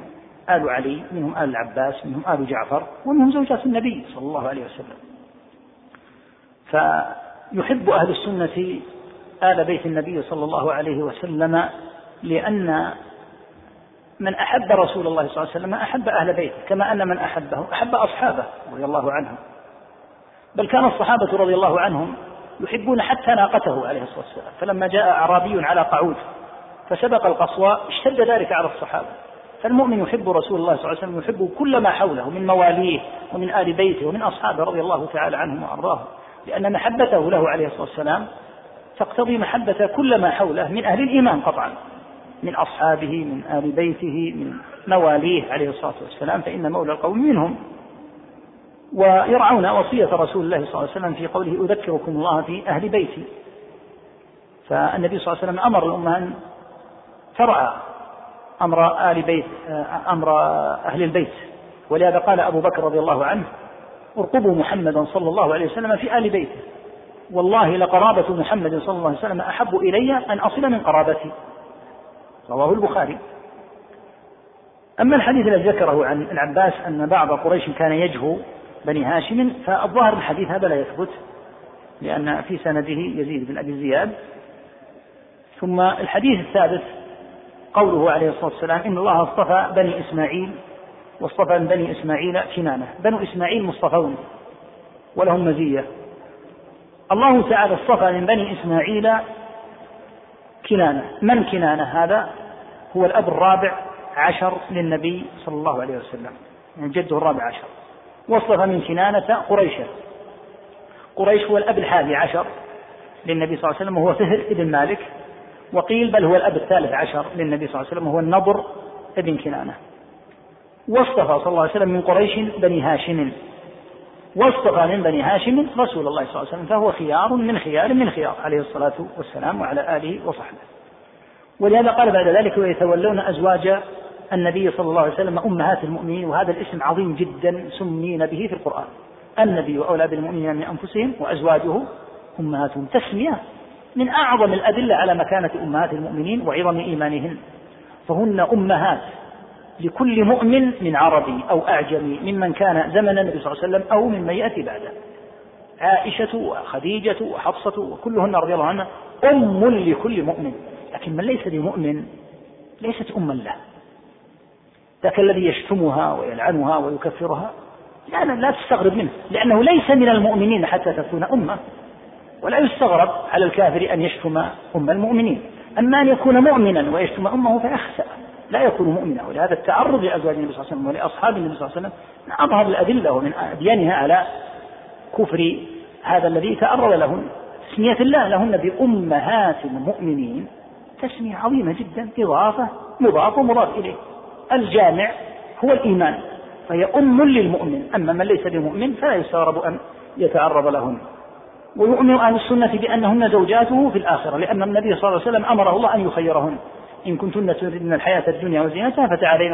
إن كنتن تريدن الله ورسوله إن كنتن تريدن الحياة الدنيا وزينتها فتعالين أمتعكن وأسرحكن سراحا جميلا وإن كنتن تريدن الله والدار الآخرة فإن الله أعد المحسنات منكن أجرا عظيما فاتفقن جميعا رضي الله عنهن على أن لا يختارن على رسول الله صلى الله عليه وسلم زينة الدنيا ولهذا لاحظوا الآية بعدها حرم الله على أحب خلقه إليه رسول الله حرم عليه الزواج بغيرهن لا يحل لك النساء من بعد ولا أن تبدل بهن من أزواج يدل على ماذا على عظم شأنهن بعد أن اختار النبي صلى الله عليه وسلم حرم الله على نبيه أن يتزوج سواهن لكن كما قال الله ومن لم يجعل الله له نورا فما له من نور يعني من يتعرضون لأمهات النبي صلى الله عليه وسلم لأمهات المؤمنين رضي الله عنهم من هؤلاء الروافض وأمثالهم كأنهم لا يقرؤون القرآن يتعرضون للصحابة مع ما فيه من الرضا العظيم عنهم وتزكية الله ما في قلوبهم فعلم ما في قلوبهم فأنزل السكينة عليهم يبتغون فضلا من الله ورضوانا لقد رضي الله عن المؤمنين أشياء كثيرة جدا لا يستوي منكم من أنفق من قبل الفتح وقاتل أولئك أعظم درجة من الذين أنفقوا من بعد وقاتلوا وكل وعد الله الحسنى كلهم وعودون بالجنة رضي الله عنه لكن الفرق بينهم أن منهم من هو أرفع درجة ممن كان قد آمن قبل الفتح وقاتل فهو أرفع درجة ممن آمن بعد الفتح وقاتل فالدرجة هي التي هي المتفاوتة والموعودون جميعا موعودون بالجنة ولهذا قال أهل العلم إن من كفرهم جميعا أو سبهم جميعا يكفر لأن هذا تكذيب ظاهر للقرآن ثم قال رحمه الله تعالى ذكر مسألة من بين أهل العلم من الأفضل خديجة أو عائشة من أهل العلم من يقول خديجة أفضل ومنهم من يقول بل عائشة أفضل ومنهم من يقول بالنظر إلى أول الإسلام مقام خديجة أعظم ولم تدركه عائشة وبالنظر إلى آخر الأمر وما جعل الله تعالى على يد الصديقة رضي الله عنها عائشة من النقل العظيم لسنة النبي صلى الله عليه وسلم وما جعل الله تعالى من حادثة الإفك التي رفعها الله بها رفعة عظيمة قال تعالى لا تحسبوه شرا لكم بل هو خير لكم حتى صارت آيات تتلى في شأنها رضي الله تعالى عنها وأرضاها لا شك أن هذا الأمر يدل على مكانة عظيمة لعائشة رضي الله عنها ولهذا قال بعض أهل العلم يقال خديجة رضي الله عنها أفضل من جهة البداية وعائشة أفضل من جهة آخر آه، الأمر فهذه أدركت مزية وهذه أدركت مزية ومقتضى هذا الكلام هو التسوية وقال آخرون بل تفضل خديجة جزما وقال آخرون بل تفضل عائشة رضي الله عنها جزما بناء عليه تبرأ أهل السنة من طريقة الروافض الذين يشتمون أصحاب النبي صلى الله عليه وسلم ويغضبونهم ويسبونهم ومن عكسهم وهم النواصب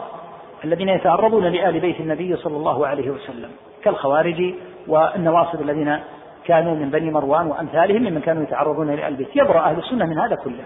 ويتعرضوا من طريقة الروافض ومن طريقة النواصب على حد سواء الآثار التي تأتي في مساوي الصحابة رضي الله عنهم قال هي على ثلاثة أنواع منها ما هو كذب وهذا كثير جدا مما كذبه الرافضة وافتروه ومنها ما, ما قد غير عن وجهه بأن يزاد فيه وينقص بحيث يكون أصل الموضوع ثابتا لكن زيد فيه أو نقصت بعض الأمور وحدثت وبثرت فصار الأمر غير واضح والصحيح الثابت هم رضي الله عنهم فيه مجتهدون كما وقع في صفين وفي الجمل هم مجتهدون رضي الله عنهم منهم من اجتهد فأصاب ومنهم من اجتهد فأخطأ وأهل السنة رضي الله عنهم يقول لا يقولون إنهم معصومون لكن يقول لهم من السابقة والفضل والجهاد ونصرة الإسلام ما يقتضي بإذن الله تعالى تكثير ما وقع منهم ولا يجوز التعرض لما شجر منهم وهي من العلامات البينة من تعرض لأي صحابي أيا كان فهذه من علامات كونه قد خرج عن السنة قال أحمد رحمه الله لما قيل له في رجل يسب معاوية صلى خلفه قال لا ولا كرامة وقال بعض السلف معاوية رضي الله عنه ستر لأصحاب محمد صلى الله عليه وسلم فمن انتهك الستر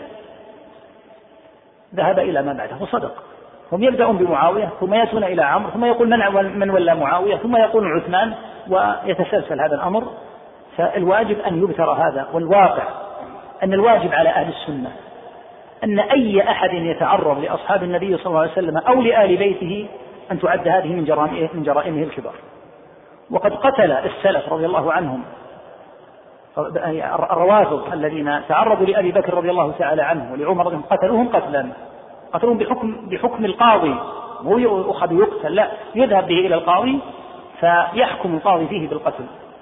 كما فرح أحمد رحمه الله لما قتل الرافضي الذي كان يشتم أبا بكر وعمر فالأمور أمور عظام إذا سب الصحابة لا تستغرب أن يسب أي أحد إذا نيل من الصحابة لا يستغرب أن ينال من أي أحد ليس بعد النبي صلى الله عليه وسلم أحد وبعد الأنبياء أحد بقدر هؤلاء الصحابة رضي الله عنهم ولهذا من نظر كما قال رحمه الله في سيرهم علم أنه لا كان يعني من السابقين ولا يكون ممن يأتي بعدهم مثل أصحاب محمد صلى الله عليه وسلم ورضي الله تعالى عنهم وأرضاهم وهم رضي الله عنهم غير معصومين لكن لا شك أنهم قد يقع منهم حتى من المعاصي هم على ما ذكر السابقة التي لهم مع رسول الله صلى الله عليه وسلم والشفاعة شفاعة النبي صلى الله عليه وسلم هم أحق الناس بها وما قد يبتلى به الواحد منهم كما يبتلى أي مؤمن ببلاء في نفسه أو في ماله أو في أهله كل هذه من الممحصات التي يمحص الله تعالى بها عنهم رضي الله عنهم فلا يحل التعرض لهم من قبل أحد كائنا من كان نعم أحسن الله إليك ومن أصول أهل السنة التصديق بكرامات الأولياء وما يجري الله على أيديهم من خوارق العادات في أنواع العلوم والمكاشفات وأنواع القدرة والتأثيرات والمأثور عن الأمثال في الأمم في سورة الكهف وغيرها وعن صدر هذه الأمة من الصحابة والتابعين وسائر فرق الأمة وهي موجودة فيها إلى يوم القيامة نعم ذكر بعد ذلك ما يتعلق بكرامات الأولياء وكرامات الأولياء يراد بها ما يجريه الله تعالى على يد المؤمنين الصالحين وهم الأولياء من خوارق العادات كما ذكر الله تعالى في شأن مريم وما وقع لها وفي شأن أهل الكهف وما أبقاهم الله تعالى به مع أن الشمس كانت تمال وتبعد عنهم بأمر الله تعالى قال تعالى ذلك من آيات الله فقد يجعل الله تعالى في هذه الأمة ووقع أيضا في الأمم السابقة ووقع في الصحابة رضي الله عنهم ويقع ولا يزال يقع من كرامات الأولياء والأولياء كما قلنا الأولياء كما في القرآن ألا إن أولياء الله لا خوف عليهم ولا هم يحزنون الذين آمنوا وكانوا يتقون المؤمن المتقي هو ولي لله تعالى ثم يتفاوتون في مقدار الولاية فقد يجري الله تعالى على أيديهم شيئا من هذه الخوارق سواء من العلوم أو من القدر بأن يقدر الله تعالى هؤلاء على ما شاء إما لإكرام محض وإما لحاجة أو لنصر الدين فيجري الله تعالى على أيديهم ما هو من الخوارق وهذه الخوارق التي تقع للأولياء هي آيات للأنبياء لأنه لولا ولايته واتباعه لهذا النبي لما وقع له ما وقع فتكون دليلا وآية من آيات صدق الأنبياء وهي موجودة إلى يوم القيامة والتفصيل غير وارد الآن لأن الوقت يعني أزف نعم أحسن الله إليك قال ثم من طريقة أهل السنة والجماعة اتباع آثار رسول الله صلى الله عليه وسلم باطنا وظاهرا واتباع سبيل السابقين الأولين من المهاجرين والأنصار واتباع وصية رسول الله صلى الله عليه وسلم حيث قال عليكم بسنتي وسنة الخلفاء الراشدين المهديين من بعدي تمسكوا بها وعبوا عليها بالنواجذ وإياكم ومحدثات الأمور فإن كل بدعة ضلالة ويعلمون أن أصدق الكلام كلام الله وخير الهدي هدي محمد صلى الله عليه وسلم ويؤثرون كلام الله على غيره من كلام أصناف الناس ويقدمون هدي محمد صلى الله عليه وسلم على هدي كل أحد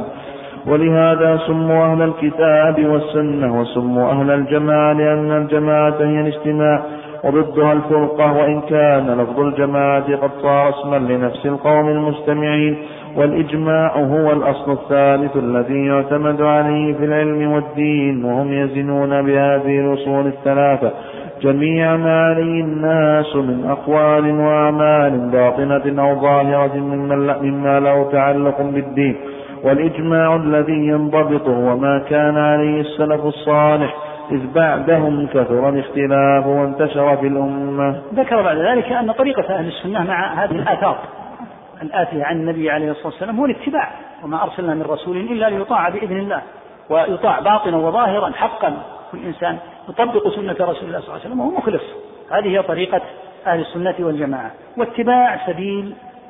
السابقين الأولين رضي الله عنهم قال الله تعالى ومن يشاقق الرسول من بعد ما تبين له الهدى ويتبع غير سبيل المؤمنين نوله ما تولى فلهم سبيل رضي الله تعالى عنهم وأرضاهم كانوا مع رسول الله صلى الله عليه وسلم على هدي وسنة وسبيل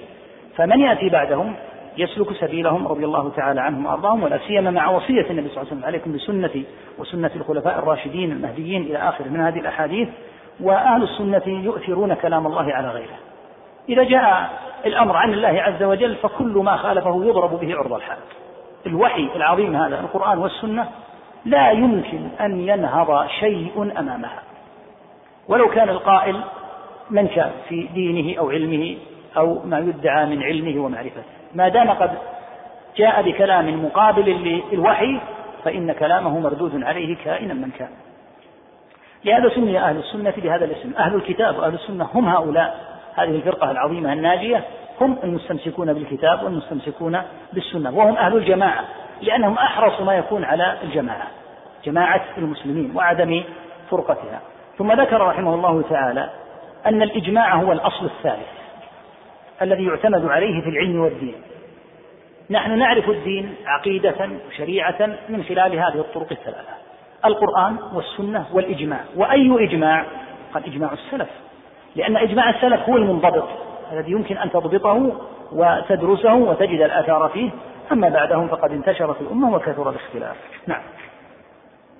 أحسن الله إليك قال وهم مع ثم ثم هم مع هذه الأصول يأمرون بالمعروف وينهون عن المنكر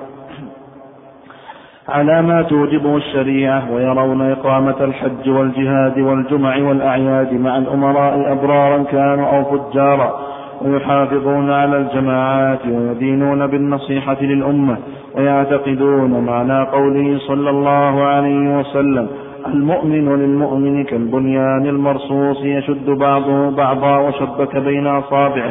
وقوله صلى الله عليه وسلم مثل المؤمنين في توادهم وتراحمهم وتعاطفهم كمثل الجسد إذا اشتكى منه عضو تداعى له سائر الجسد بالحمى والسهر ويأمرون بالصبر عند البلاء والشكر عند الرخاء والرضا بمر القضاء ويدعون إلى مكارم الأخلاق ومحاسن الأعمال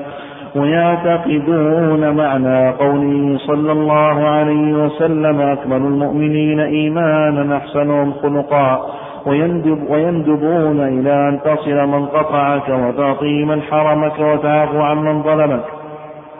ويأمرون ببر الوالدين وصلة الأرحام وحسن الجوار والإحسان إلى اليتامى والمساكين وابن السبيل والرفق بالمملوك وينهون عن الفخر والخيلاء والبغي والاستطالة على الخلق بحق أو بغير حق ويأمرون بمعالي الأخلاق وينهون عن سفاسفها وكل ما يقولونه أو يفعلونه من هذا وغيره فإنما هم فيه متبعون للكتاب والسنة وطريقتهم هي دين الإسلام الذي بعث الله به محمدا صلى الله عليه وسلم لكن لما أخبر النبي صلى الله عليه وسلم أن أمته ستفترق على ثلاث وسبعين فرقة كلها في النار إلا واحدة وهي الجماعة وفي حديث عنه أنه قال هم من كان على مثل ما أنا, ما أنا عليه اليوم وأصحابي صار المتمسكون بالإسلام المحض الخالص عن الشوب هم أهل, هم أهل السنة والجماعة وفيهم الصديقون والشهداء والصالحون ومنهم أعلام الهدى ومصابيح الدجى أولو المناقب المأثورة والفضائل المذكورة وفيهم الأبدال وفيهم أئمة الدين الذي أجمع الذين أجمع المسلمون على هدايتهم وهم الطائفة المنصورة الذين قال فيهم النبي صلى الله عليه وسلم لا تزال طائفة من أمتي على الحق منصورة لا يضرهم من خالفهم ولا من قبلهم حتى تقوم الساعة نسأل الله أن يجعلنا منهم وأن لا يزيغ قلوبنا بعد إذ هدانا وأن يهب لنا من لدنه رحمة إنه هو الوهاب والله أعلم وصلى الله على محمد وآله وصحبه وسلم تسليما كثيرا رحمة الله عليه معظم ما في هذا واضح المقصود به أن أهل السنة أناس كالغيث حيث وقع نفع فهم مع جيرانهم مع والديهم مع أقاربهم على أحسن ما يكون من التعامل وهذا جانب مهم كبير للغاية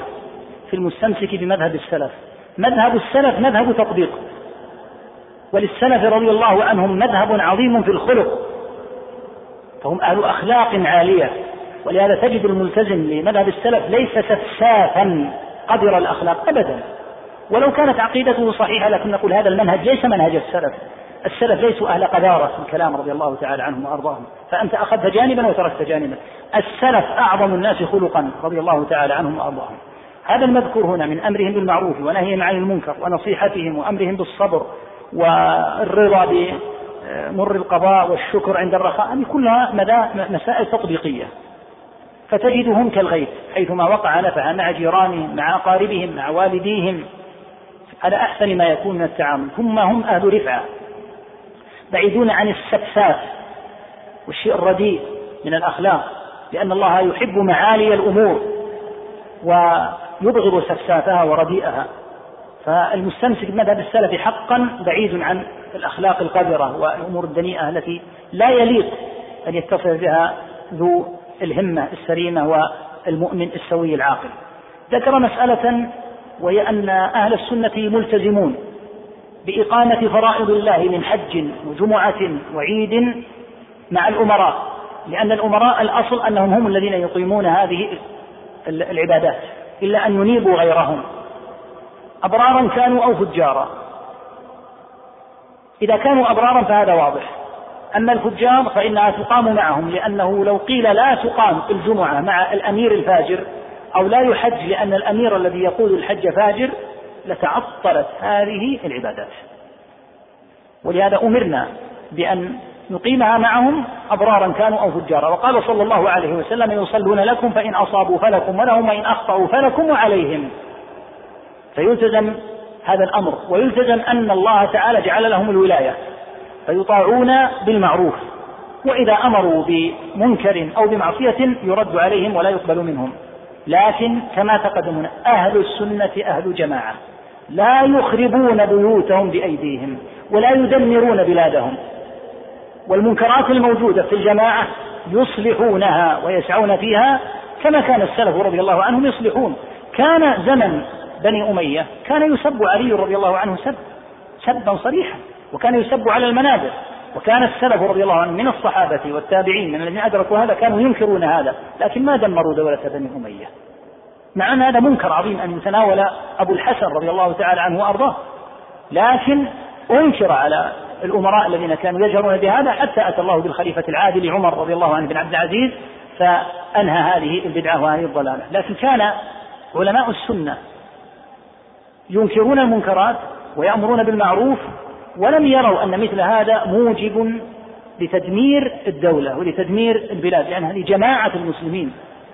هي في ذمة الحاكم وفي ذمة المحكوم أن يتقوا الله تعالى فيها وأن تبقى قوية ليس المراد فقط ألا تدمر المراد أن تبقى قوية حتى لا يطمع فيك عدوك ولهذا قال إنه تؤدى هذه الفرائض معهم حتى لو كانوا فجارا ففجورهم عليهم من ذلك أن ما ذكره من أن أهل السنة يدعون إلى مكارم الأخلاق وغير هذا أمر واضح لكن قال إن أهل السنة ينهون عن الاستطالة على الخلق بحق أو بغير حق ما معنى الاستطالة بحق يعني تارة يكون المستطيل المترفع على الناس ليس شيئا ولا يساوي شيئا وليس عنده ما يستوجب أن ينفخ نفسه ويبغي على عباد الله لكن بعض الأحيان يكون عند الإنسان ما يكون نوعا من المحمدة كأن يكون ذا علم فأهل السنة ينهون طالب العلم والعالم أن يستطيل بعلمه